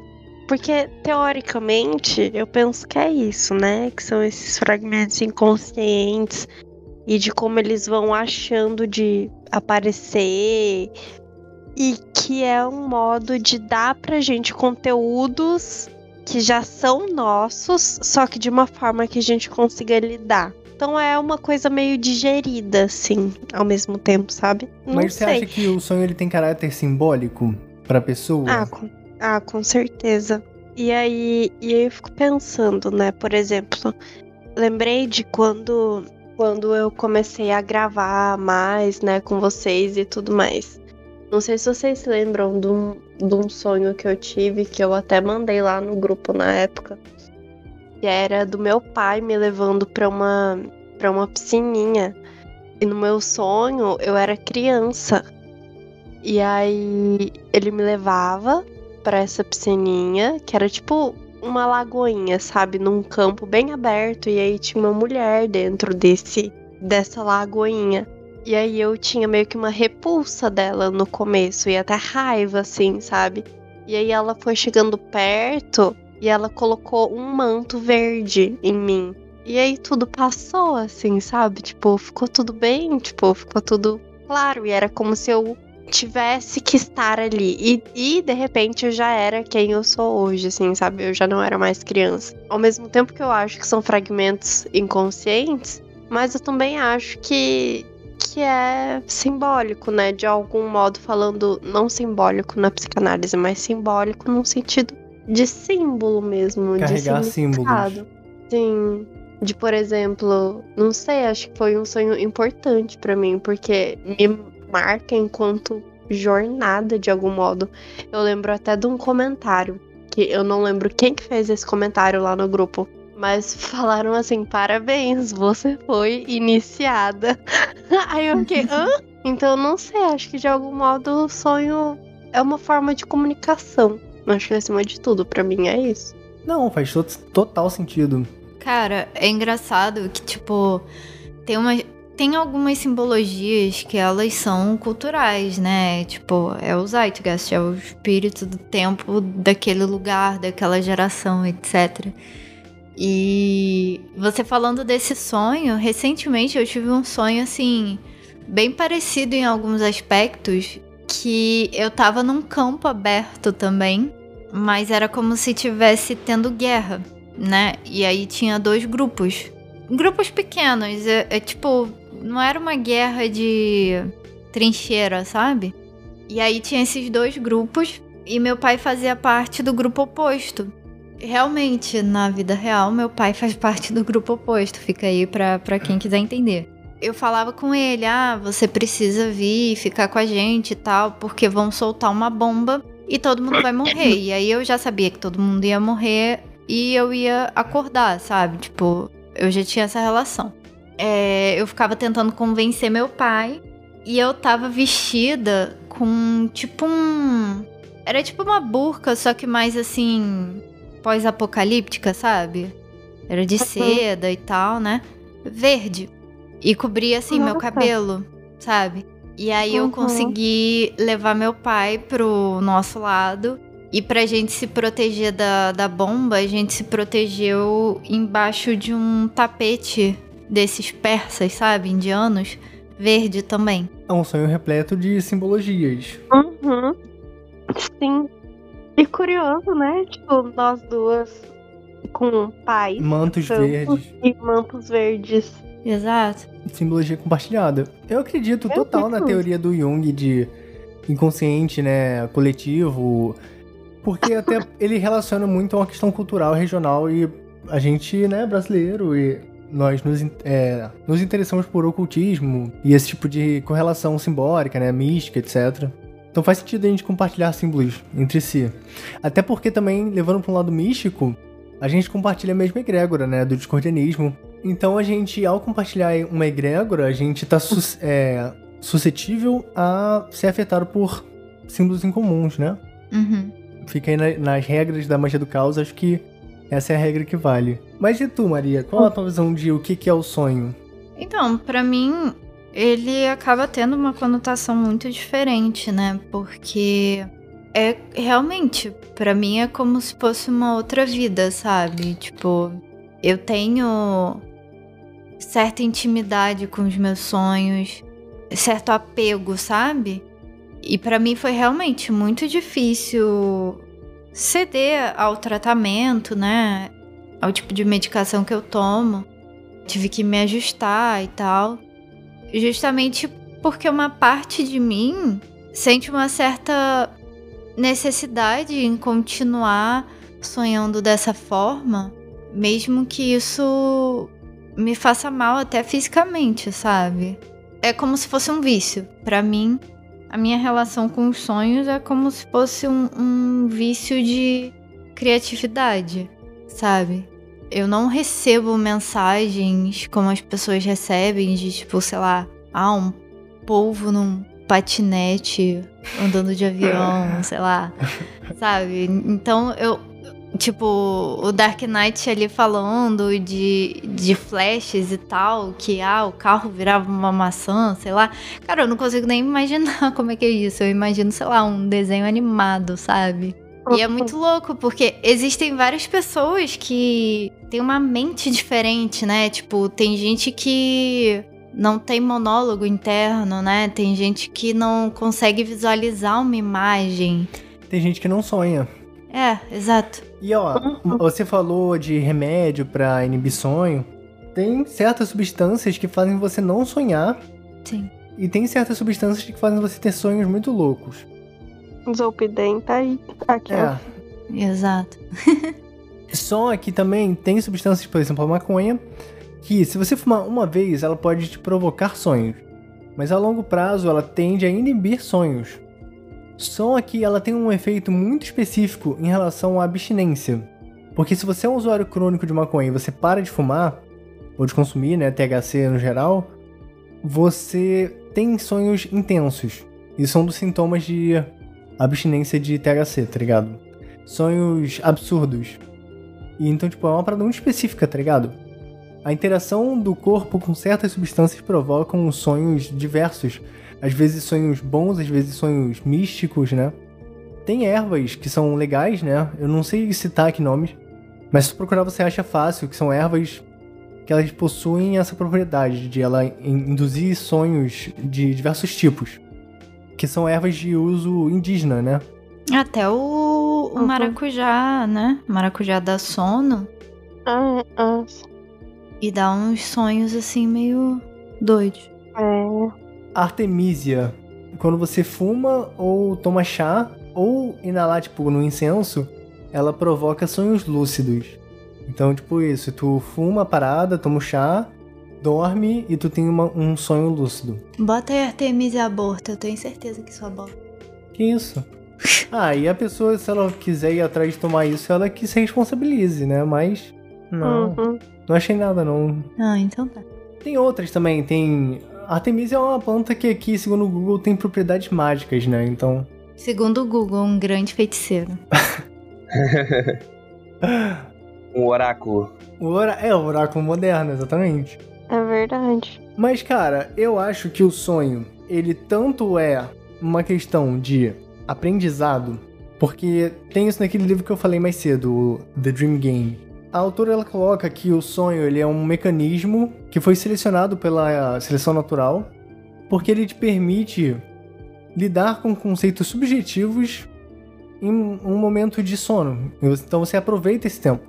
Se você não sonha, você não processa certas coisas você vai ter menos aprendizado em relação a elas. Seja coisas físicas, tipo sonhar que você tá fugindo, que você tá numa situação de que você tá preso, etc. E você aprende a lidar com essas situações. Tanto questões emocionais, né? Pô, às vezes você tem tipo, um problema mal resolvido, aí você tem um sonho e você resolve aquela questão. A autora usa isso para justificar por que, que pessoas, seres que sonham, foram selecionados, né, nos mamíferos. Porque se tu parar pra pensar, tinha seres que não sonhavam e eles, por algum motivo, não tiveram a vontade que a gente teve, né? Pra gente estar aqui agora. Então esse traço se manteve e tal. Então é de se imaginar que tem alguma função. Só que eu também acredito na parada do Jung, de que o sonho ele tem correspondência simbólica de acordo com os, o momento da sua vida que está vivendo. O arquétipo que você está vestindo, né? E que cada figura no seu sonho é uma representação sua. O sonho é um espelho, né? Sempre, mesmo você controlando ele ou não, eu acredito. Tipo, o que você vai ver ali dentro é parte da sua psique, sua psique. É que, tipo, alucinógenos, por exemplo, tu começa a ver significado em coisas que, sobriamente falando, não via, né? Tenho uma experiência, por exemplo, de que a gente foi. A gente estava usando um alucinógeno e a gente colocou uma, um, um vídeo no YouTube que tinha uma sequência de música do Pink Floyd. E aí tá, beleza, de boa. E quando começou a fazer efeito, ah, parecia que as, o nome das músicas, né, o título da música, estava sincronizado com a experiência que a gente estava tendo no momento, que eram as etapas do, do alucinógeno. E, tipo, quando a gente colocou a música, a gente não percebeu isso. A questão é, é o significado, a gente dá, dá, a gente coloca significado nas coisas ou ele ocorre de maneira inconsciente e automática? Ou seja, até que ponto é uma é causa e efeito, tá ligado? Tipo, o significado é uma causa ou o significado é um efeito, tá ligado? Cara, eu acredito pessoalmente que, tipo, o significado ele emerge do universo, tá ligado? Aquele Uhum. lance de, tipo, as coisas elas acontecem de acordo com o significado das coisas sem estar relacionado de uma forma racional, tá ligado? Mas isso é algo que é uma crença pessoal Cara, eu minha. acho que eu tenho tendência a concordar com isso, hein, Pedro? Porque faz todo sentido, cara, porque você não tem como provar isso, mas ao- através da vivência, você percebe que isso realmente acontece, tá ligado? Não é um viés. Tem coisas que são relacionadas de uma forma muito intensa pelo significado que não tem nenhuma relação. E o sonho tem muito a ver com isso. Sim, porque, porque eu até, às vezes eu vejo o sonho como, como uma alucinação. Sim, Porque tu tá num, numa, num nível de consciência tão, tão profundo, né? Que tu já começa. Que, que para mim, assim, eu sou muito materialista nesse sentido que, tipo, são conexões de sinapses e são. É, alguma coisa biológica tá acontecendo ali, né? Tipo. E a gente traduz isso por alguma coisa. E quando, tipo, alucinógenos ou algo desse tipo, a gente começa a ter uma. Começa a ver significados igual que a gente vê com sonhos também. Ou seja, não estou querendo refutar nem nada aqui, só estou querendo comparar as situações e ver como, como funciona esse mecanismo, tá ligado? E que é que, que na, na verdade é uma, uma atividade muito intensa cerebral. Que, está acontecendo várias conexões ao mesmo tempo. É, é isso que eu quis dizer. Quando, não, quando sim, eu falei sim. que. Eu concordo também com a tua visão. Só que assim, é bizarro. é muito louco.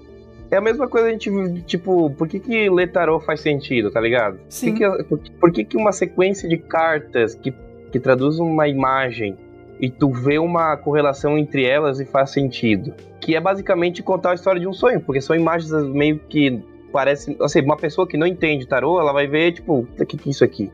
Imagens desconexas. É, não sei ler isso aqui. Uma pessoa que lê consegue ver. Então também é uma parte de um treinamento, né? Então. Esses dias eu levei o tarô pro trabalho porque a gente tá fazendo uma parte da coleção meio que baseada nesse tipo de símbolo, né? Místicas de, de vários povos. E aí o pessoal da sala começou a, tipo, brincar com o tarô e tal, né? Tipo, ai, tira uma carta para mim, me fala o que que é. E aí tu vai naquela onda de, ai, só vou fazer isso aqui pra eu parar de me encher o saco, calar a boca, sabe? Essas Sim. coisas. Alguém tirou. A morte, aquelas. Não, uhum. acho que foi nove de espadas. Hierofante. Ah, tá, de espadas. É. Tipo, é, é uma moça chorando, né? E as espadas. Espada assim, e amarrada, é. com vendada. É. É, eu acho que é, é, Não sei os detalhes, mas eu acho é que é. É a mulher que tá deitada de lado num fundo preto com a espada pendurada na parede? Ou é a mulher que tá pendurada no meio? Não, não, ela não tá. Ela não tá deitada ela de tá lado. Com, ela tá ela com tá... o braço atrás amarrada, com uma venda na. Não, ela tá vendada. tá chorando em cima da mão. Então, ah, é essa que ela tá, tá de lado. Depende de qual tarô ela tá falando, porque se é o. É o, o Smith. É o Smith. É o Ryder Smith é o White. Hideaway? Pamela White. O meu é o da Pamela Smith Coleman. White. É. É, é, aquele que tem a mulher na cama, deita, é, de lado, de branco, e aí tem as nove espadas penduradas na parede preta atrás dela. Assim. Ah, e ela tá, tá, tá chorando tá, tá, tá, na mão. Sim, sim. Né? Ela tá tipo, fudeu tudo. É, exato. E tipo, assim, qualquer pessoa que vê essa carta. Sabe que fudeu. Sabe que fudeu geral, entendeu? Por quê? Porque tá expressando alguma coisa, sabe? Na verdade, a maioria das, das cartas de espada, a pessoa já imagina que fudeu geral. Sim. Ó, bota essa, essa aí, carta essa representa preocupação, geralmente. Viu? Todas elas são fudidas, sabe? Tipo, é, a gente consegue se expressar de alguma forma universalmente através de, de imagens, sabe? Isso, isso é até um, um estudo, né, que a gente está fazendo com as artes da, da Pamela Coleman, que ela. Pamela Smith, né? Que ela conseguiu, de certa forma, universalizar esses simbolismos, sabe? Mas então, a própria simbologia do tarô, dependendo de como você está tirando, o que você quer dizer, ela pode ser boa, né?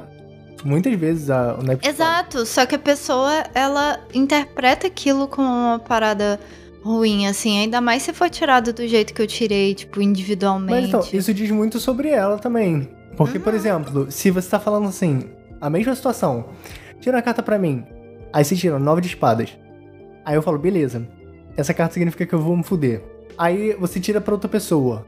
Ah, tira uma carta pra mim, nove de espadas. A pessoa pode falar, ah, meus inimigos estão certamente serão derrotados. O ela que pode... levaria ela a falar isso? Porque ela pode ver que aquela pessoa chorando ali na nove de espadas é o inimigo dela. Ou simplesmente ela estava com uma preocupação em, em, em, em sair uma carta ruim para ela e, e saiu a carta que estava representando o estado emocional e mental dela no momento da tiragem. Isso. Se ela tivesse muito confiante de que, por exemplo, ela tá fazendo um negócio Aí ela sabe que ela vai se dar bem e a outra pessoa vai se dar mal.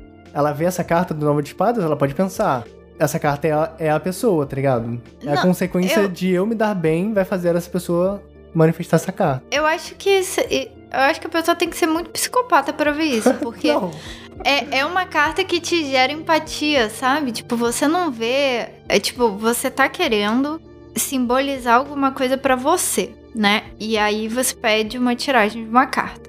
E aí você vê alguém chorando, você se coloca no lugar daquela pessoa, sabe? É uma carta que gera uma certa empatia. Sim, mas tipo assim, a gente falou alguém que não entende do tarô exatamente. Não, qualquer pessoa. Porque assim, olha, vou, vou criar uma situação aqui com essa carta. Imagina que essa mulher não tá numa caminha confortável. Imagina que ela tá, tipo, num campo cheio de, flor de árvores mortas. E ela tá toda rasgada e chorando como uma miserável. A pessoa não vai sentir tanta empatia quanto uma mulher chorando na caminha com um edredomzinho de flores, entendeu? Porque ela não quer se colocar como miserável. Agora, isso aí é quase que uma situação cotidiana das pessoas, né?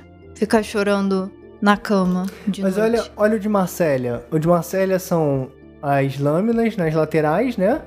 E tem uma espada no meio e ela tá sendo atingida por todas essas lâminas laterais entrelaçadas, tá ligado? E teoricamente é a mesma coisa.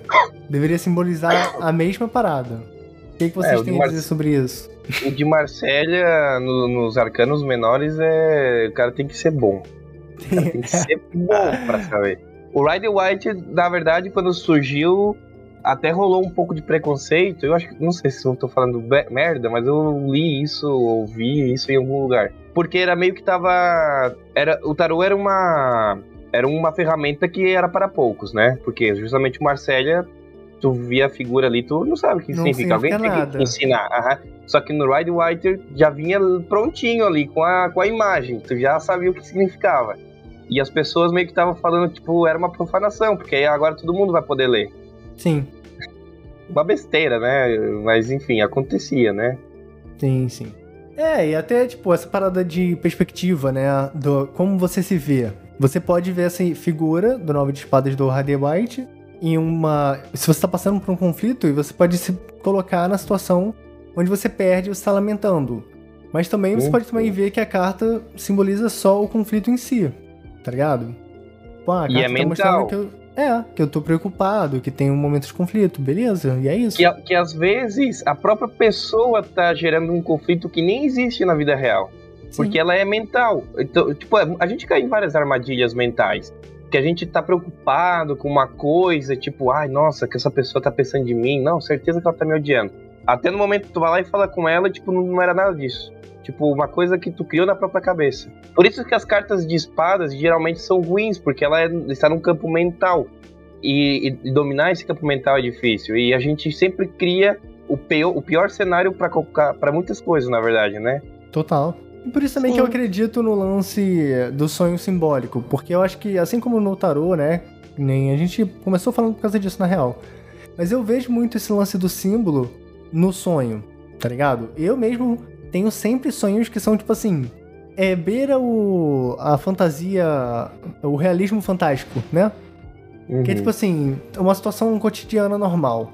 Só que algumas coisas estão um pouco fora do lugar, tá ligado? Isso parece que tem um significado muito profundo, só que eu não sei o que que é. Isso sempre rola comigo em sonho. E alguns sonhos marcam tanto que você vai envelhecendo e você lembra pra sempre, né? Eu tenho assim, Uhum. eu conseguiria citar uns 10 sonhos que eu tive desde que eu era bem novo até hoje, que eu lembro, tipo, e provavelmente nunca vou esquecer. Porque Uhum. foram muito marcantes, tá ligado? E eu acredito que, ele- que eles têm um, um simbolismo profundo, de verdade. E é aquilo, eu mesmo produzi no meu sonho e mesmo assim talvez eu não entenda, né, plenamente. É, porque, tipo, às vezes é essa questão realmente de. Tá ligado? Essa intuição, essa, esse estado inconsciente de, de algo. E aí o sonho meio que tu, tu traz essa sensação que tava lá dentro, que tu não tinha consciência, traz pra consciência. Aí tu, tu meio que se dá conta nisso, né? Aí Sim. talvez aí sim redi- reside a questão do significado, que é, como a Saori falou, né? São fragmentos do inconsciente. Que é essa coisa, tá ligado? Quando tu sente assim. Tô me sentindo esquisito hoje, não sei, mas não sei o que, que é. Tipo, não tem razão nenhuma pra eu estar ansioso ou preocupado, mas, tipo, tá esquisito. Tem alguma coisa, tu não se dá conta. E aí eu uso geralmente quando, quando eu tô assim, eu uso o tarô pra, pra ver o que que é. Que seria a simulação de um sonho que eu não tive, né? Que daí o tarô vai dizer e, e aí eu começo a ver uh, o que que sai, né? Se sai na questão de emocional, se sai na questão mental. E aí eu começo a me dar conta, porque eu tô refletindo sobre isso, né? Porque é um labirinto, é uma coisa toda embaçada, e o, o tarô vai te dando o caminho, vai abrindo o caminho na, na selva, né? Vai abrindo a trilha. Aí no momento quando tu se dá conta de tipo, ah, tu se lembra de uma coisa, um conflito, às vezes que passou o dia anterior, que tu não lembrava e que tu meio que ficou com esse fragmento, né? Essa coisa não resolvida. E aí tu se dá conta disso e meio que, pum, sai. É uma coisa estranha. Sim, total. É que nem o psicodélico, né, cara? É inexplicável. Tipo, essas experiências, assim, é uma parada completamente única e imersiva, né? E, enfim, tem níveis, né?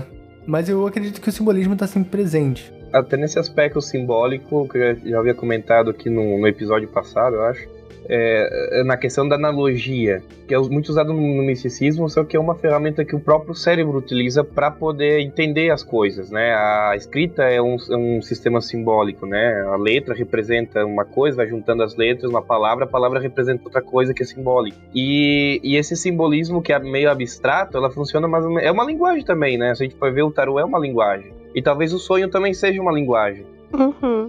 É, sim, total. É você se comunicando com você mesmo, né? Sim. Com seu inconsciente. Uma comunicação, também acho. E eu acredito muito no lance das representações, né? De tipo, tipo, tanto os lugares quanto as pessoas no seu sonho representam aspectos do seu eu, né? Do seu self. Uhum. Porra, então eu, te- eu sou igual aquele cara, o Split. 42 personalidades. É. Como assim? Não entendi, desculpa. Porque o Pedro falou que é cada pessoa do seu sonho É um aspecto é um Representa- aspecto. Representando uma parte de si, de si mesmo. Não é a pessoa que tá no sonho, ela representa uma parte de, de- dessa pessoa que tá sonhando. do sonhador, é. É. Por exemplo, se eu sonho e, e, e tá o Pedro no sonho, o Pedro tá representando o que pra mim significa. é, talvez significa a figura do Pedro que tem relação com, comigo mesmo, que poderia ser, não sei, essa parte do discordianismo, da comunicação. Não o Pedro em si, mas uma coisa que é minha.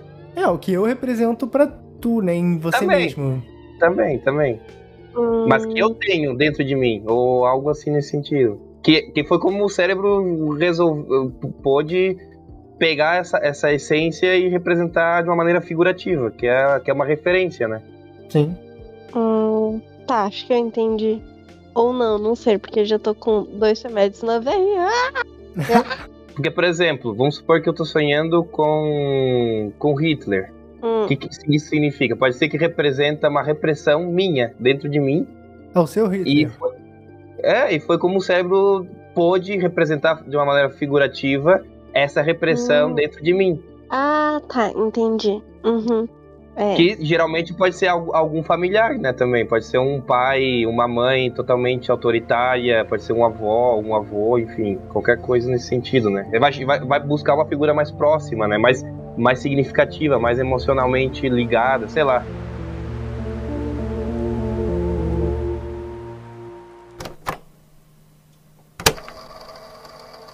E vocês acreditam em sonho profético?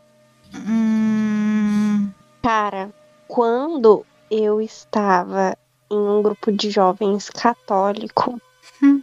eu me lembro da fala de um padre que assim, ele falou bem assim, se você é religioso de verdade e não teve até hoje um sonho profético, você não é um religioso de verdade. E eu e eu acho que eu lembro disso porque me ficou muito forte dele falando pra, pra um menino. Você lembra do seu, né, Paulo? Tá lá. E aí, tipo assim, eu lembro que o Paulo, assim, abaixou a cabeça e tal, e não sei o quê. E aí eu fiquei, gente, eu nunca tive um sonho profético. Oh, meu Deus.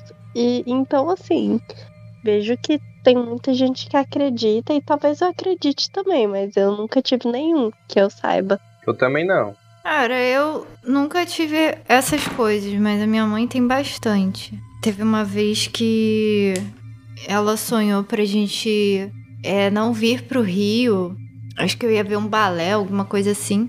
E ela falou: Não, eu sonhei que a gente não pode ir. E aí, tipo, rolou alguma coisa, sabe? Aqui. Tipo, que não ia dar pra gente ver, sabe? Tipo, algum tiroteio, whatever. Tipo, na linha vermelha, qualquer coisa assim. Mas lá na minha casa, a gente é muito ligado nessas paradas, né? Na minha família e tal. Nessas simbologias. Então, assim, tipo, eu sempre sonho com bichos. Tipo, é uma coisa muito. Uma coisa que eu lembro muito, sabe? É um destaque, assim, no sonho. Uhum. E aí, sei lá, meu pai fica brincando e tal, falando, tipo, ah, tem que jogar no jogo do bicho e tal, Uhum. mas eu nunca joguei. É, eu nunca joguei pra saber se é realmente um sonho profético, sabe? Eu acho que a gente podia tentar e ver, vai que ficamos milionários. Né? Cara, eu uma vez só na minha vida que eu me lembre, eu sonhei que eu tava num carro, um carro branco, eu lembro de ser um carro branco, e o carro batia. E aí, pouco tempo depois, eu sofri um acidente num carro também branco, mas foi bem de leve, tipo, o carro tava virando assim a esquina, bateu de frente com outro carro, tipo, a 20 km por hora, tá ligado? Uhum. Só que eu tinha sonhado com aquilo, tipo, uma semana antes. Foi bem emocionante, assim. Mas é isso, foi a única experiência que eu tive de sonho divinatório na minha vida, foi isso. E foi bem broxante, né? Porque não mudou nada. Eu, acho nunca que tive. quando, quando a gente costuma ter outras formas de adivinhação, né? Como a gente pratica, acaba que, não sei, a gente para de exercitar isso no subconsciente, talvez, ou, ou não, não tem uma necessidade, sabe? Nosso próprio cérebro vê que a gente já sabe dessas coisas por algum meio, né? No caso, sei lá, tarô, ler borra de chá, qualquer coisa aí que você faça. E para um pouco de ter essa necessidade, né? Talvez. Não sei, eu acredito um pouco nisso. Mas uma coisa que eu nunca parei de ter, apesar dessas práticas, foi essa questão do. Como que eu posso chamar isso? De sexto sentido, talvez? Não sei. Sim. De realmente sentir quando alguma coisa é uma intuição muito forte, sabe? Tipo, Nisso eu muito forte. acredito mesmo, assim, essa questão da intuição. E talvez o sonho seja até um, um, uma, um paralelo à intuição, né? Sim. Só que- transformado em imagens. Quem, quem sabe, né? Vai saber. É. Ah, sim, isso Uhum. faz total sentido. Porque, porque uma vez. é, bom, intuição todo mundo tem, né? Quanto mais você vai praticando, geralmente tem. E não sei, mas é uma, é uma, é uma sensação estranha. Eu tenho uma facilidade, que na verdade tem uma coisa ru- ruim que eu não gosto muito, que é me conectar a uma pessoa e eu começar meio que sentir coisas que a pessoa tá passando. Sim. E eu, e eu tava conectado a uma pessoa e eu sentia que, tipo, tinha alguma coisa errada com essa pessoa. Só que eu não sabia o que, que era. E eu não sabia o que, que era. Mas sentia angústia, ou alguma coisa assim, tipo, essa pessoa tá passando por alguma coisa ruim. E se fechava, né? Então a pessoa se fechava e, tipo, não tinha. Enfim, eu também. Comunicamente falando, eu não era tão próximo, mas, mas eu, eu tinha uma, uma certa conexão com a pessoa. Só fui descobrir que tava passando. ah, Realmente tava acontecendo alguma coisa um par de meses depois. E aí a pessoa tinha, tinha terminado um relacionamento, tinha feito um- umas coisas assim e tal, e tava passando por umas broncas assim e tal. Só que, tipo, meio que, tipo, caralho, eu sabia que tava acontecendo alguma coisa, porque eu não, não sabia o que que era. Só que eu só fui saber depois, assim. Uhum. Por isso que eu parei de fazer reiki também, porque eu começava a fazer reiki nas pessoas e eu começava a sentir em mim as malezas da pessoa. Então, chega, não, não vou mais fazer reiki em mais ninguém. Cara, isso é muito real. Tipo, quando eu voltei a sair com o Pedro, tipo, a gente. Né, vamos lá, a gente tava há anos sem se ver, né? A primeira vez que a gente saiu, eu comecei a me sentir meio mal, sabe? Uhum. E eu falei com ele, tipo, que eu tava sentindo uma coisa e tal. Eu acho que eu encostei nele, assim, e, e meio que me veio um estalo, sabe? E aí eu falei assim, cara, ah, é alguma coisa ruim envolvendo alguém que é uma figura paterna pra você. Realmente, tipo, meses depois. Aliás, já tava acontecendo, eu só, tipo, não sabia, né? Mas aí rolou uma parada assim, sabe? É, eu tava falando disso hoje, pô, lá no grupo. Recentemente, a gente gravou um episódio Ah, tá. onde eu estava dormindo, né? Eu não participei desse episódio, fica aí a dica. Eu tava dormindo no quarto e o Pedro grava na sala, né? E nosso apartamento é, tipo, bem pequeno até. Eu estava dormindo, medicadíssima. E aí eu acordei passando muito mal. E aí eu vim pra sala, olhei pra cara dele e falei assim: Cara, é um feitiço. Olha a cara dele. E, tipo, totalmente dissociado de, de si mesmo. Que isso, nada a ver. Aí Oh. tá, eu fiquei puta e voltei a dormir. Completamente dissociado de si mesmo. O episódio tá no ar aí, só tu ouvir. É, Eu e é, o Pedro é. foram, foram os, os únicos que entraram em êxtase, assim, e desfrutamos totalmente. Eu desfrutei ainda por mais dois, dois três dias ainda. Eu tava assim, sentindo Meu foda. assim. Sério? O Sinério e a, e a Maria foram os que passaram mal, assim, de vomitar e tudo. Eu, eu ouvi esse. Eu ouvi, não, né? Eu estava tentando ouvir esse episódio hoje no trabalho. E assim, gente, não tô de sacanagem, tá?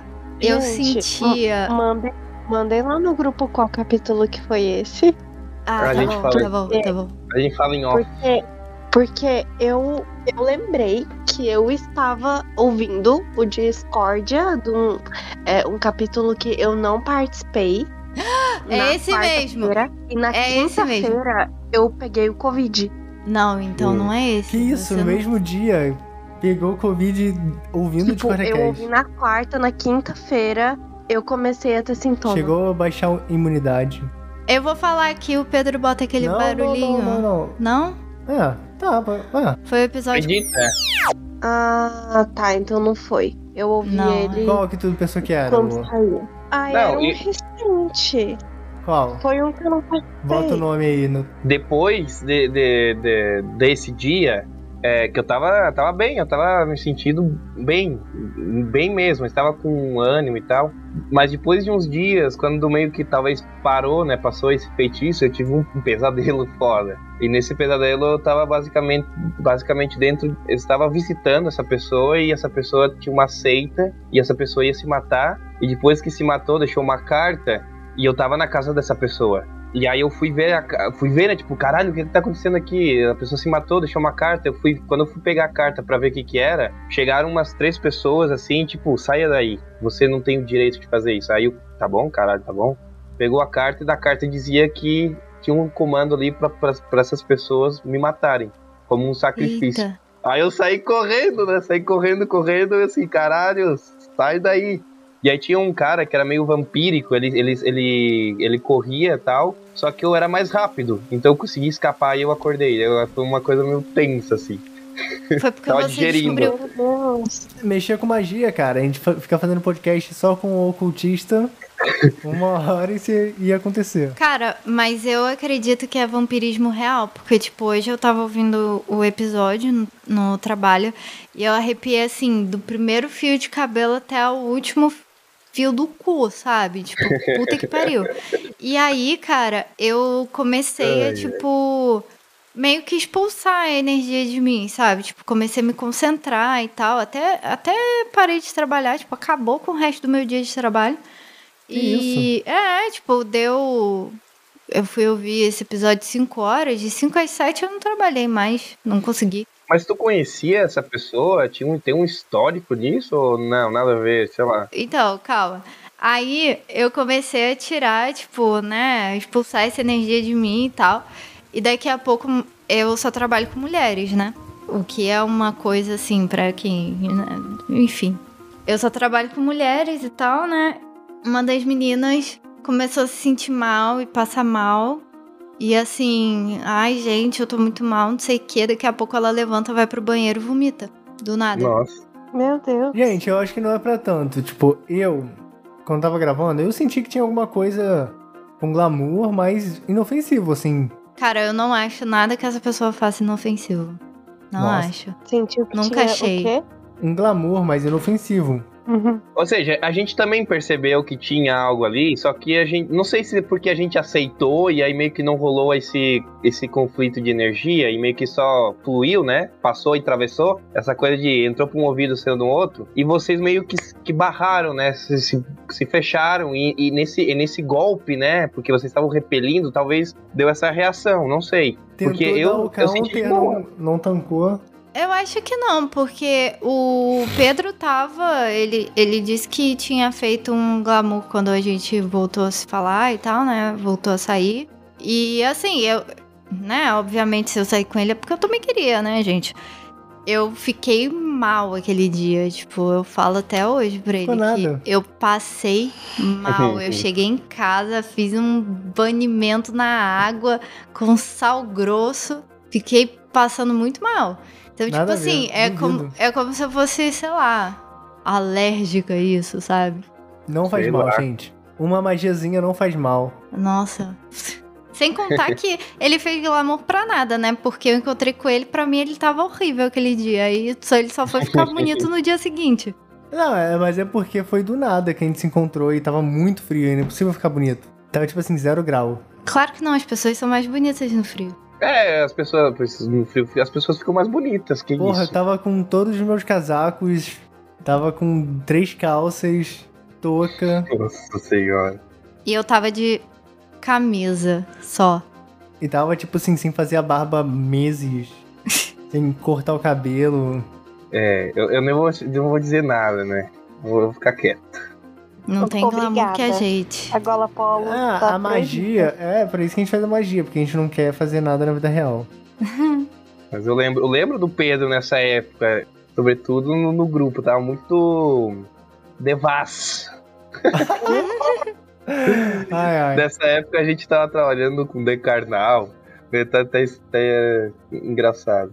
É interessante, né? Como a gente vai trabalhando com as paradas, a gente vai virando aquilo que a gente tá trabalhando, né?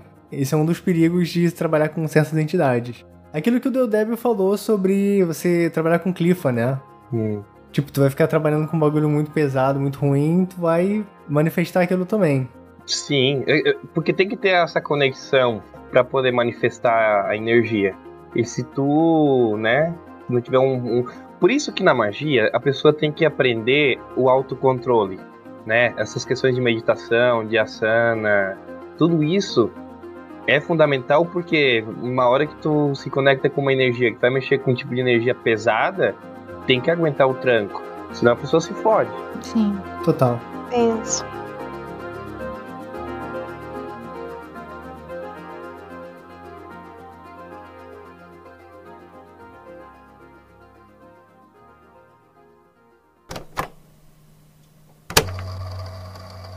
Mas aí, galera, vocês querem falar mais alguma coisa sobre sonhos?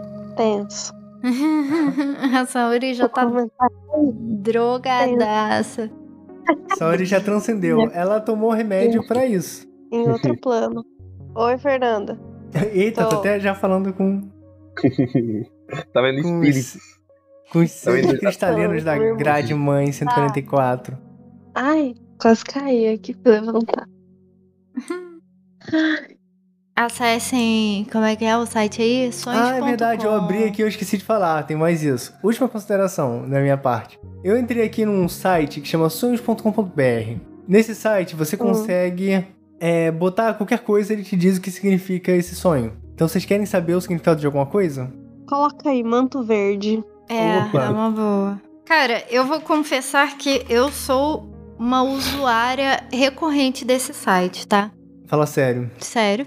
Há anos. Ó, a cor verde simboliza a realização de viagens, possíveis ganhos inesperados e até mesmo a confiança na vida. Indica que você está bem sintonizado com a natureza e questões afins. O verde sinaliza a forma como pensa e age em relação às outras pessoas e os resultados que elas têm obtido. Pense e só se for preciso reveja suas opiniões, para que as mesmas não se tornem empecilhos na sua vida. Considere a possibilidade de que possa ter agido ingenuamente diante de alguma situação, pessoas ou mesmo influências alheias. Atribui-se ao verde maior crescimento, serenidade e alegria com coisas simples. É isso.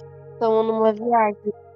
Eu não achei aqui o que significa sonhar consigo mesmo, então esse site já caiu no meu conceito. Poxa, é um sonho meio narciso, né? Tipo, você tá se olhando. Sonhar com gente morta, vamos ver, porque eu sonhei com meu tio que tá Ah. morto. Tem, ó. É, mais ou menos. Cadáver, caixão, cemitério. Ó, pessoas mortas. Se você sonhou com muita gente morta, isso significa que terá boas notícias e momentos de felicidades. Sonhar com pessoas mortas também pode indicar saúde e vida longa. Ou também pode representar a vinda de novidades boas para a sua vida.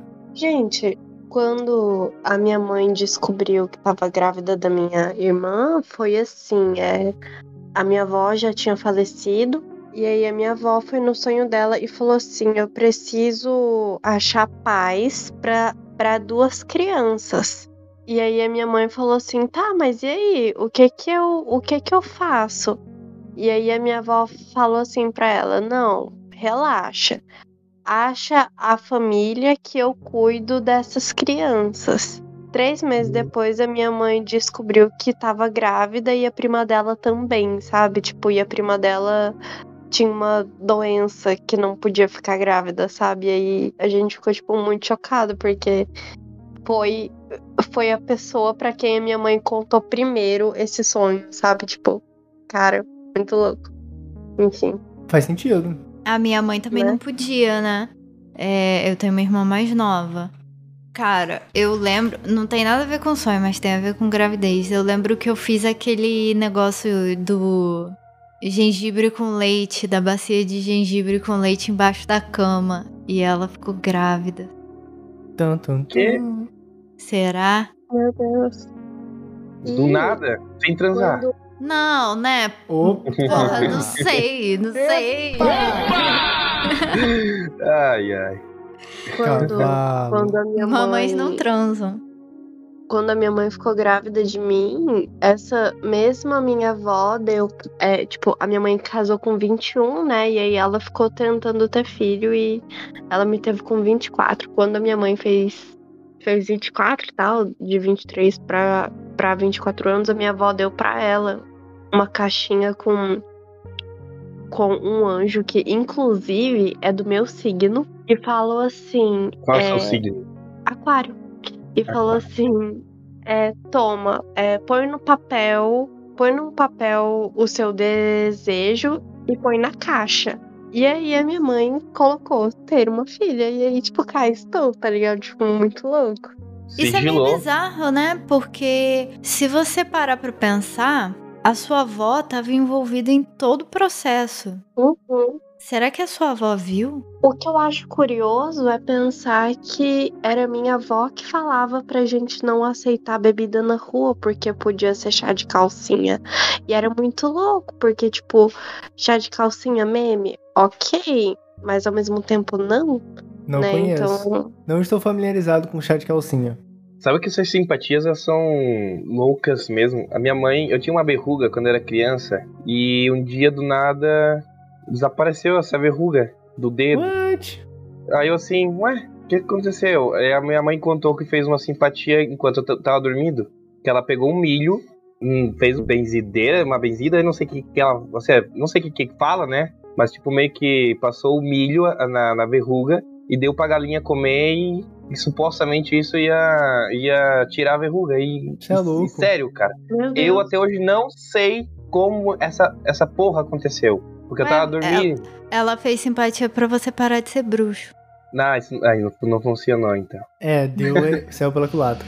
Não, mas, mas aí uma vez eu comprei um. Tava numa, numa loja de artigos religiosos, né? Aí tinha vela, de terreiro e tal. Inclusive foi esse lugar onde eu comprei meu primeiro tarô, mas enfim. Aí eu tava nesse lugar e eu comprei um livro sobre feitiços, né? Coisas assim, simpatias. Cara, comecei a ler esses feitiços, cara. O, o, o dinheiro mais mal gasto que eu, que eu fiz em toda a minha vida, cara. E, tipo, umas simpatias ridículas, ridículas. tipo assim, de, de, de- de nível assim, tipo, quer espantar a visita indesejada, coloca uma vassoura atrás da porta. Era nesse nível. Então Fazer cachorro parar de. Cachorros de vizinho parar de fazer barulho. Vi- é, antes de dormir, vira o chinelo de, de ponta cabeça e. Cara, umas coisas ridículas assim que eu fiquei assim, puta merda, não, não dá, não dá. Essas são as que funcionam, cara. Cara, eu vou fazer essa da verruga, só coitada da galinha que tiver que comer o o milho. É, mas é que assim, eu acho que tipo, tipo, quando Ninguém passa reparou. o que aconteceu. eu tenho uma verruga de bruxa. Bruxa medieval mesmo. Bem como escondida. assim? Como assim? Hum, Verruga de bruxa? Toda bruxa tem uma verruga que denuncia que ela é uma bruxa.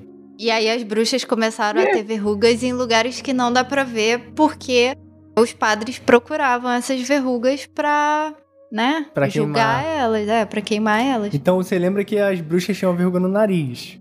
Ah, tá. Só que isso, na real, é uma representação simbólica, porque pra não ser pega na Inquisição, elas começaram a ter verruga no cu.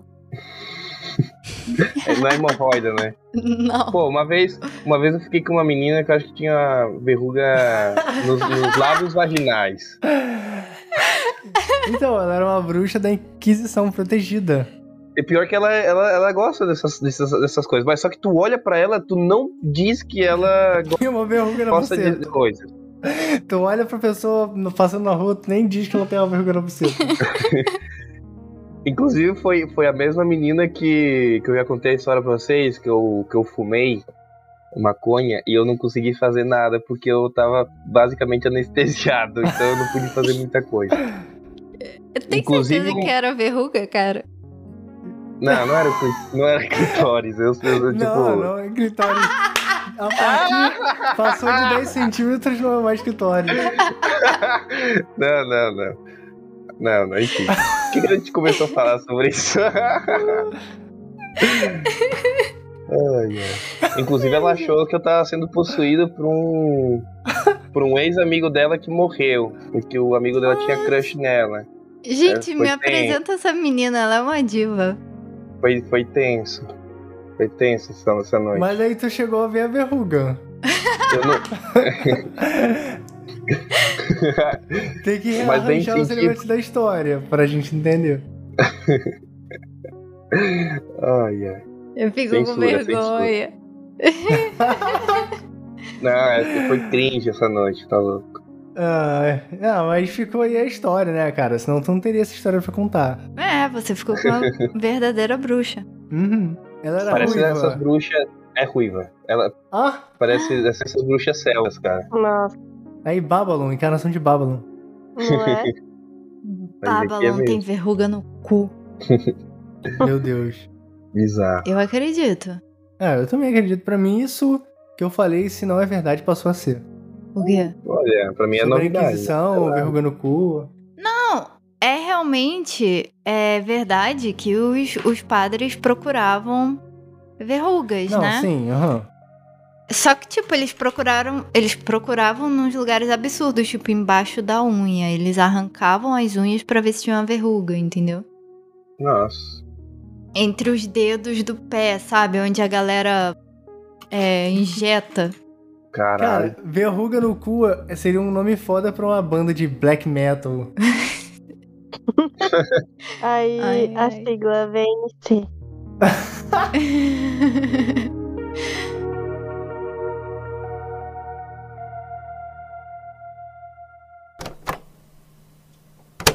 Mas ó, eu procurei aqui o significado do sonho do gato e o significado do sonho do unicórnio. E a gente vai comparar pra ver quem é o ganhador. Sonhar com unicórnio significa trazer paz e muita esperança, pois se trata Viu? de uma representação das nossas mais amplas visões e ideais de elevação espiritual. Viu? É, ó, os unicórnios estão pela paz. Agora Esse vamos ver os gatos foi aí. comprado. Esse site foi comprado pelos unicórnios. Agora lê o dos gatos aí, vai ver, coisa de preocupação. Você vai ver lá embaixo, assim, na autoria do site, tá lá, tipo, Dark Knight. Senhor humano, sou humano, não sou um unicórnio. Plot twist, esse site é meu. Ah, nesse, não é brincadeira.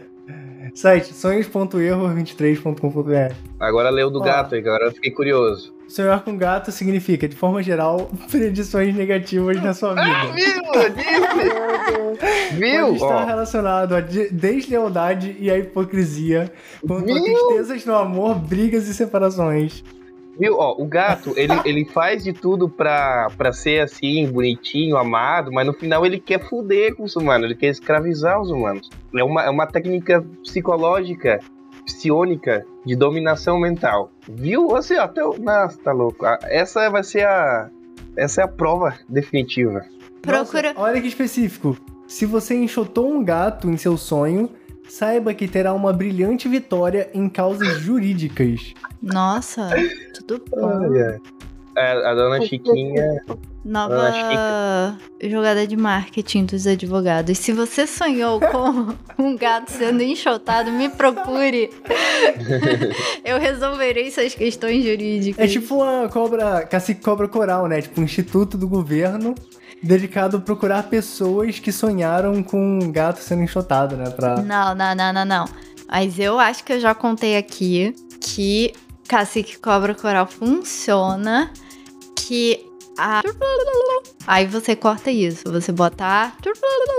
Pagou pro Cacique Cobra Coral pra não chover no dia do desfile. Choveu o dia inteiro, menos os 30 minutos do desfile. É, pra quem não sabe aí, o Cacique Cobra Coral é uma instituição aqui do Rio de Janeiro, né? Eu acho. Eu acho que daqui sim.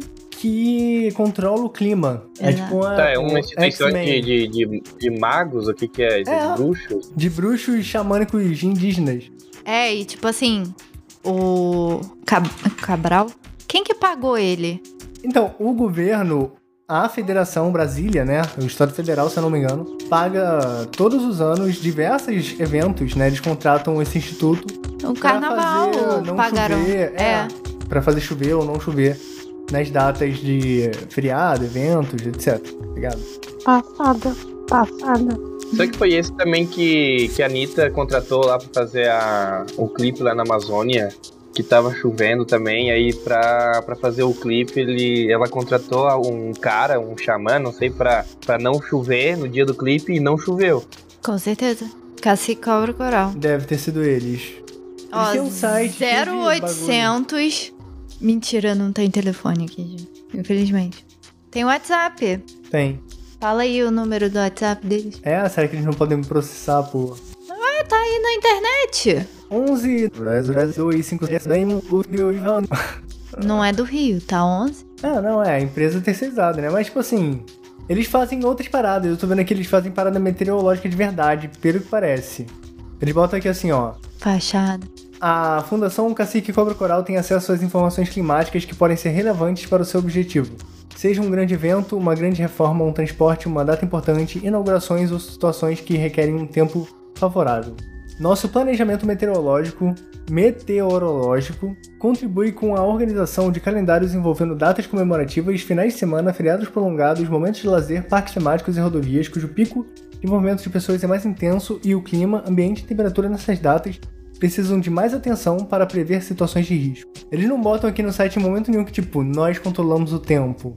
Tipo, se eu chegar assim, olha, dia tal, quero fazer um evento, vocês podem fazer alguma coisa pra não chover? Ou eles que dão uma data e aí dizem... Não, você pode contratar e aí é isso, vai custar, tipo assim, ó, se 30 minutos lá custou É verdade aqui, achei no site eles declarando isso. Porque eu achei, por um momento, eu achei que eles faziam isso meio de. de- não explicitamente, mas, tipo, tá escrito aqui, ó. Matéria do Globo. No próprio site, né, em 2013. Em mais uma parceria com o Rock in Rio, Cacique Cobra Coral diz ter afastado chuva do festival. Tipo, o Rock in Rio contratou eles pra não chover no dia do Rock in Rio, tá ligado? Hum, E não aí- funcionou no último não. Ah, desde 2005 eles têm a parceria. Gente, é muito dinheiro pra não chover. Ó, eles fazem também chover no interior do Sudeste, Centro-Oeste e Nordeste. caralho. Aparentemente o Nordeste não tem dinheiro pra é, Contratar pagar. chuva. Ó, a Dilma contratou eles, tem aqui embaixo no site, né? A Dilma, o Rock in Rio, o João Dória, as Olimpíadas. PMDB. É. Furacão Sandy. Eles fizeram o furacão Sandy acontecer aqui. Eles causaram furacão Meu sangue. Não foi esse furacão que não chegou no Brasil, que ia chegar, sei lá? Não, não teve foi- um. Chegou em Santa Catarina, se eu não me engano. Não, então, é isso que tá ó, falando aqui, ó. Em 2012, né? Ó, segundo a fundação, ela atuou a pedido de uma grande seguradora de Nova York, igual a atuação teve a fundação contra a catástrofe natural causada em 2005 pelo Katrina. É isso, tipo, as, a União Europeia contratou eles lá pra parar o furacão. E eles pararam? Ué, o furacão parou uma hora, não parou? Mas o furacão para uma hora. Ué, Sempre. então, mas a cacique Cobra Coral sempre esteve por aí. A gente tinha que fazer a nossa fundação, nossa fundação discordiana científica mística. Não, é, é Fundação Discordiana. Não. Fundação Felina Discordiana, porque tem que ter um animal. Tem que ser um gato. Unicórnio, então. O gato acabou de dizer ali, ó, Não, que, cara. representa coisas negativas. Unicórnio não é animal, unicórnio não existe. Procura dragão. Dragão. Eu não sei se vocês perceberam, mas eu estou inserindo aos poucos o, dragão, dragão. na cultura discordiana. Mas aí vai virar, vai virar satanista todinho. Por quê? Porque o dragão é um bagulho de satanista punheteiro. Um dragão vestido com a bandeira gay, dançando músicas Eu pop de forma sexy. Ah, Não. aquilo era um dragão, eu pensei que era um jacaré. É, tipo a Cuca, mas é um, É um dragão. Eu, eu achei que era um reptiliano. Pode ser também. É Reptiliano. um TikTok que tem da, da, da dragão sexy dançando músicas. E se você apoiar o, o podcast, você pode entrar no nosso grupo e receber vídeos diários do Dragão Sexy. Sim, a gente tá sempre mandando lá. Sim. Ó, se você viu um dragão em um sonho, fique tranquilo. Seus amigos são leais e muito influentes. Você está protegido. Porém, se eram muitos dragões, não se distancie da pessoa amada. Perigo de rompimento sem volta. Quando em um sonho um dragão ataca aquele que sonha, saiba que será vitorioso contra um poderoso adversário. Vencer um dragão é aviso para que não deixe a vaidade comandar a sua vida. Se você viu outra pessoa sendo atacada por um dragão, fique bem alerta. Alguém em quem você confia muito o trairá. Olha que legal, o nosso grupo é unido e se protege. É, É egrégora. É, viu? Eu acho que tem que ser um dragão. Inclusive, eu vou tirar um print daquele dragão e botar como foto do grupo agora. tá bom. é porque o dragão é tipo aquele lance que o Del Debo falou do satanista malvadinho. Geralmente quem curte dragão é a galera que fala: Ah, porque a energia draconiana das clifotes, estou usando a energia draconiana para transformar a minha realidade. Será que o perverso. Aí você corta isso, Não por é. favor. É. É, é um satanista, como é que é o nome? Que Draconiano, malvadinho. Malvadinho, malvadinho. Então, tem esse fenômeno. Eu vou até pegar aqui e mandar prints, eu vou censurar o nome depois. A gente é de Teresópolis, né? Eu não nasci lá, mas eu vivi minha adolescência lá inteira. Eu fui pra lá com 11 anos. A Maria nasceu lá, enfim. E tem um rapaz em Teresópolis que é uma figura quase folclórica, que é um pouco mais jovem que eu. Ele deve ter lá seus 19 anos. E ele tem um nome que é Perverso. E isso é incrível por muitos motivos. Porque ele tem um cavanhaque e um bigode. E aí ele anda na rua, tipo, de. sobretudo de couro vermelho, tá ligado? Veludo, veludo, veludo, não é? É, de Meu Deus. veludo e bengala, tá ligado? E usa uns Que colares assim enormes. Ele aceitou a persona do perverso Sim. do e, o, e o nome dele realmente é perverso. E tipo, eu conheci ele quando ele era um pouco mais novo, né? E ele era um cara normal. E aí, de repente, tipo, ele assumiu essa persona do perverso. Ele começou, tipo, roqueirinho, vestindo umas roupas de cor, assim, uma coisa escura. E ele foi progredindo até virar um personagem de Devil May Cry, tá ligado? que é atualmente. E é isso. E aí você vê o cara, tipo, Devil May Cry, no meio da rua. Aí você pergunta pra ele, qual é o seu nome? Ele fala, perverso. Que isso, Meu gente. Deus. Ah, é bom que ele tem uma. Presença. Assim, o marketing tá feito, né? Ele é o. Ele marketing, é o de quê? De, de O pseudo-ator pornô? Não, é, e ele é, tipo... Tá sempre com a cantina da Serra, um cigarro 0800 Minister, sei lá. É bem trash, Bem cringe. cringe. cringe. Um dia, a gente, um dia a gente tem que falar só sobre coisa, coisas cringe na magia. Nossa, Mas tem, aí- tem o que mais tem. Aí um dia a gente faz aí. Eu apoio.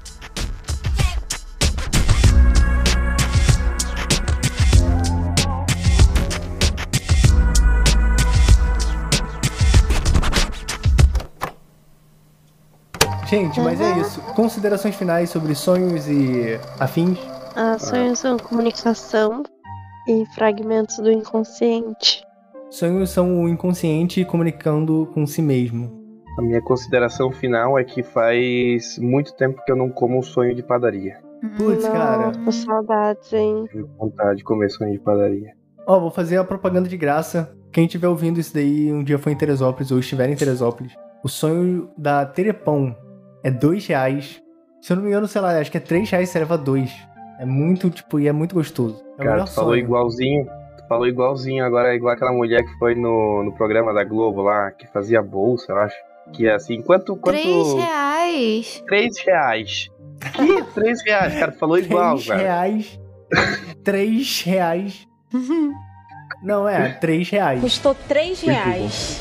Três? 3 reais. Três? 3 reais. Vocês acreditam? Três reais? 3 reais. Três? 3 reais. Três reais? 3 reais. Três reais? E quantas você vendeu? Vendi 3. Três? 3 reais. Três reais? Por quanto você venderia uma carteira dessa? 3 reais.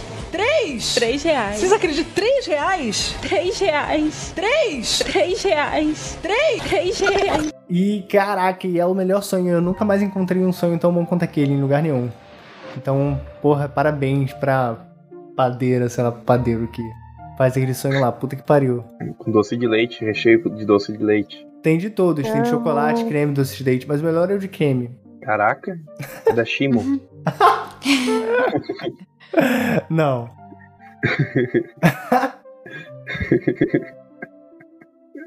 Ai. É isso, gente. Vamos sonhar? Va- A Mimir. A Mimi. muito obrigado a todos vocês que escutaram o podcast, que chegaram até aqui. Você sabia que apenas 33% do público chega até esse encerramento? Então, se você tá aqui, você é com certeza melhor do que as outras pessoas. Você foi escolhido pela deusa e eventualmente você vai saber qual é o seu propósito.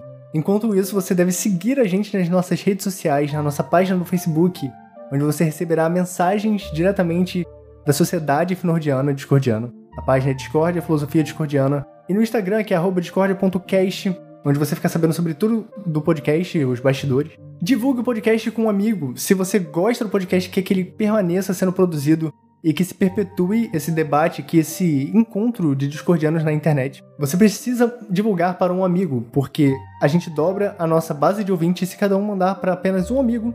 Então essa é a sua forma de apoiar o podcast. Você também pode doar pra gente através dos links na descrição. Beleza? A gente tem um apoia-se, um Pix, faça uma doação, ajude a gente a melhorar nosso equipamento. E basicamente é isso, galera. Muito obrigado pela audiência de todos vocês, espero que vocês tenham gostado do episódio e até a próxima. Uh, não pensa no capeta que o capeta aparece. Boa noite. Para, Maria. Cavalo. Dança, gatinho. Você vai dormir e vai acordar 3 e 33 da madrugada ouvindo Dança, gatinho, dança. Meu Deus. Ele gosta.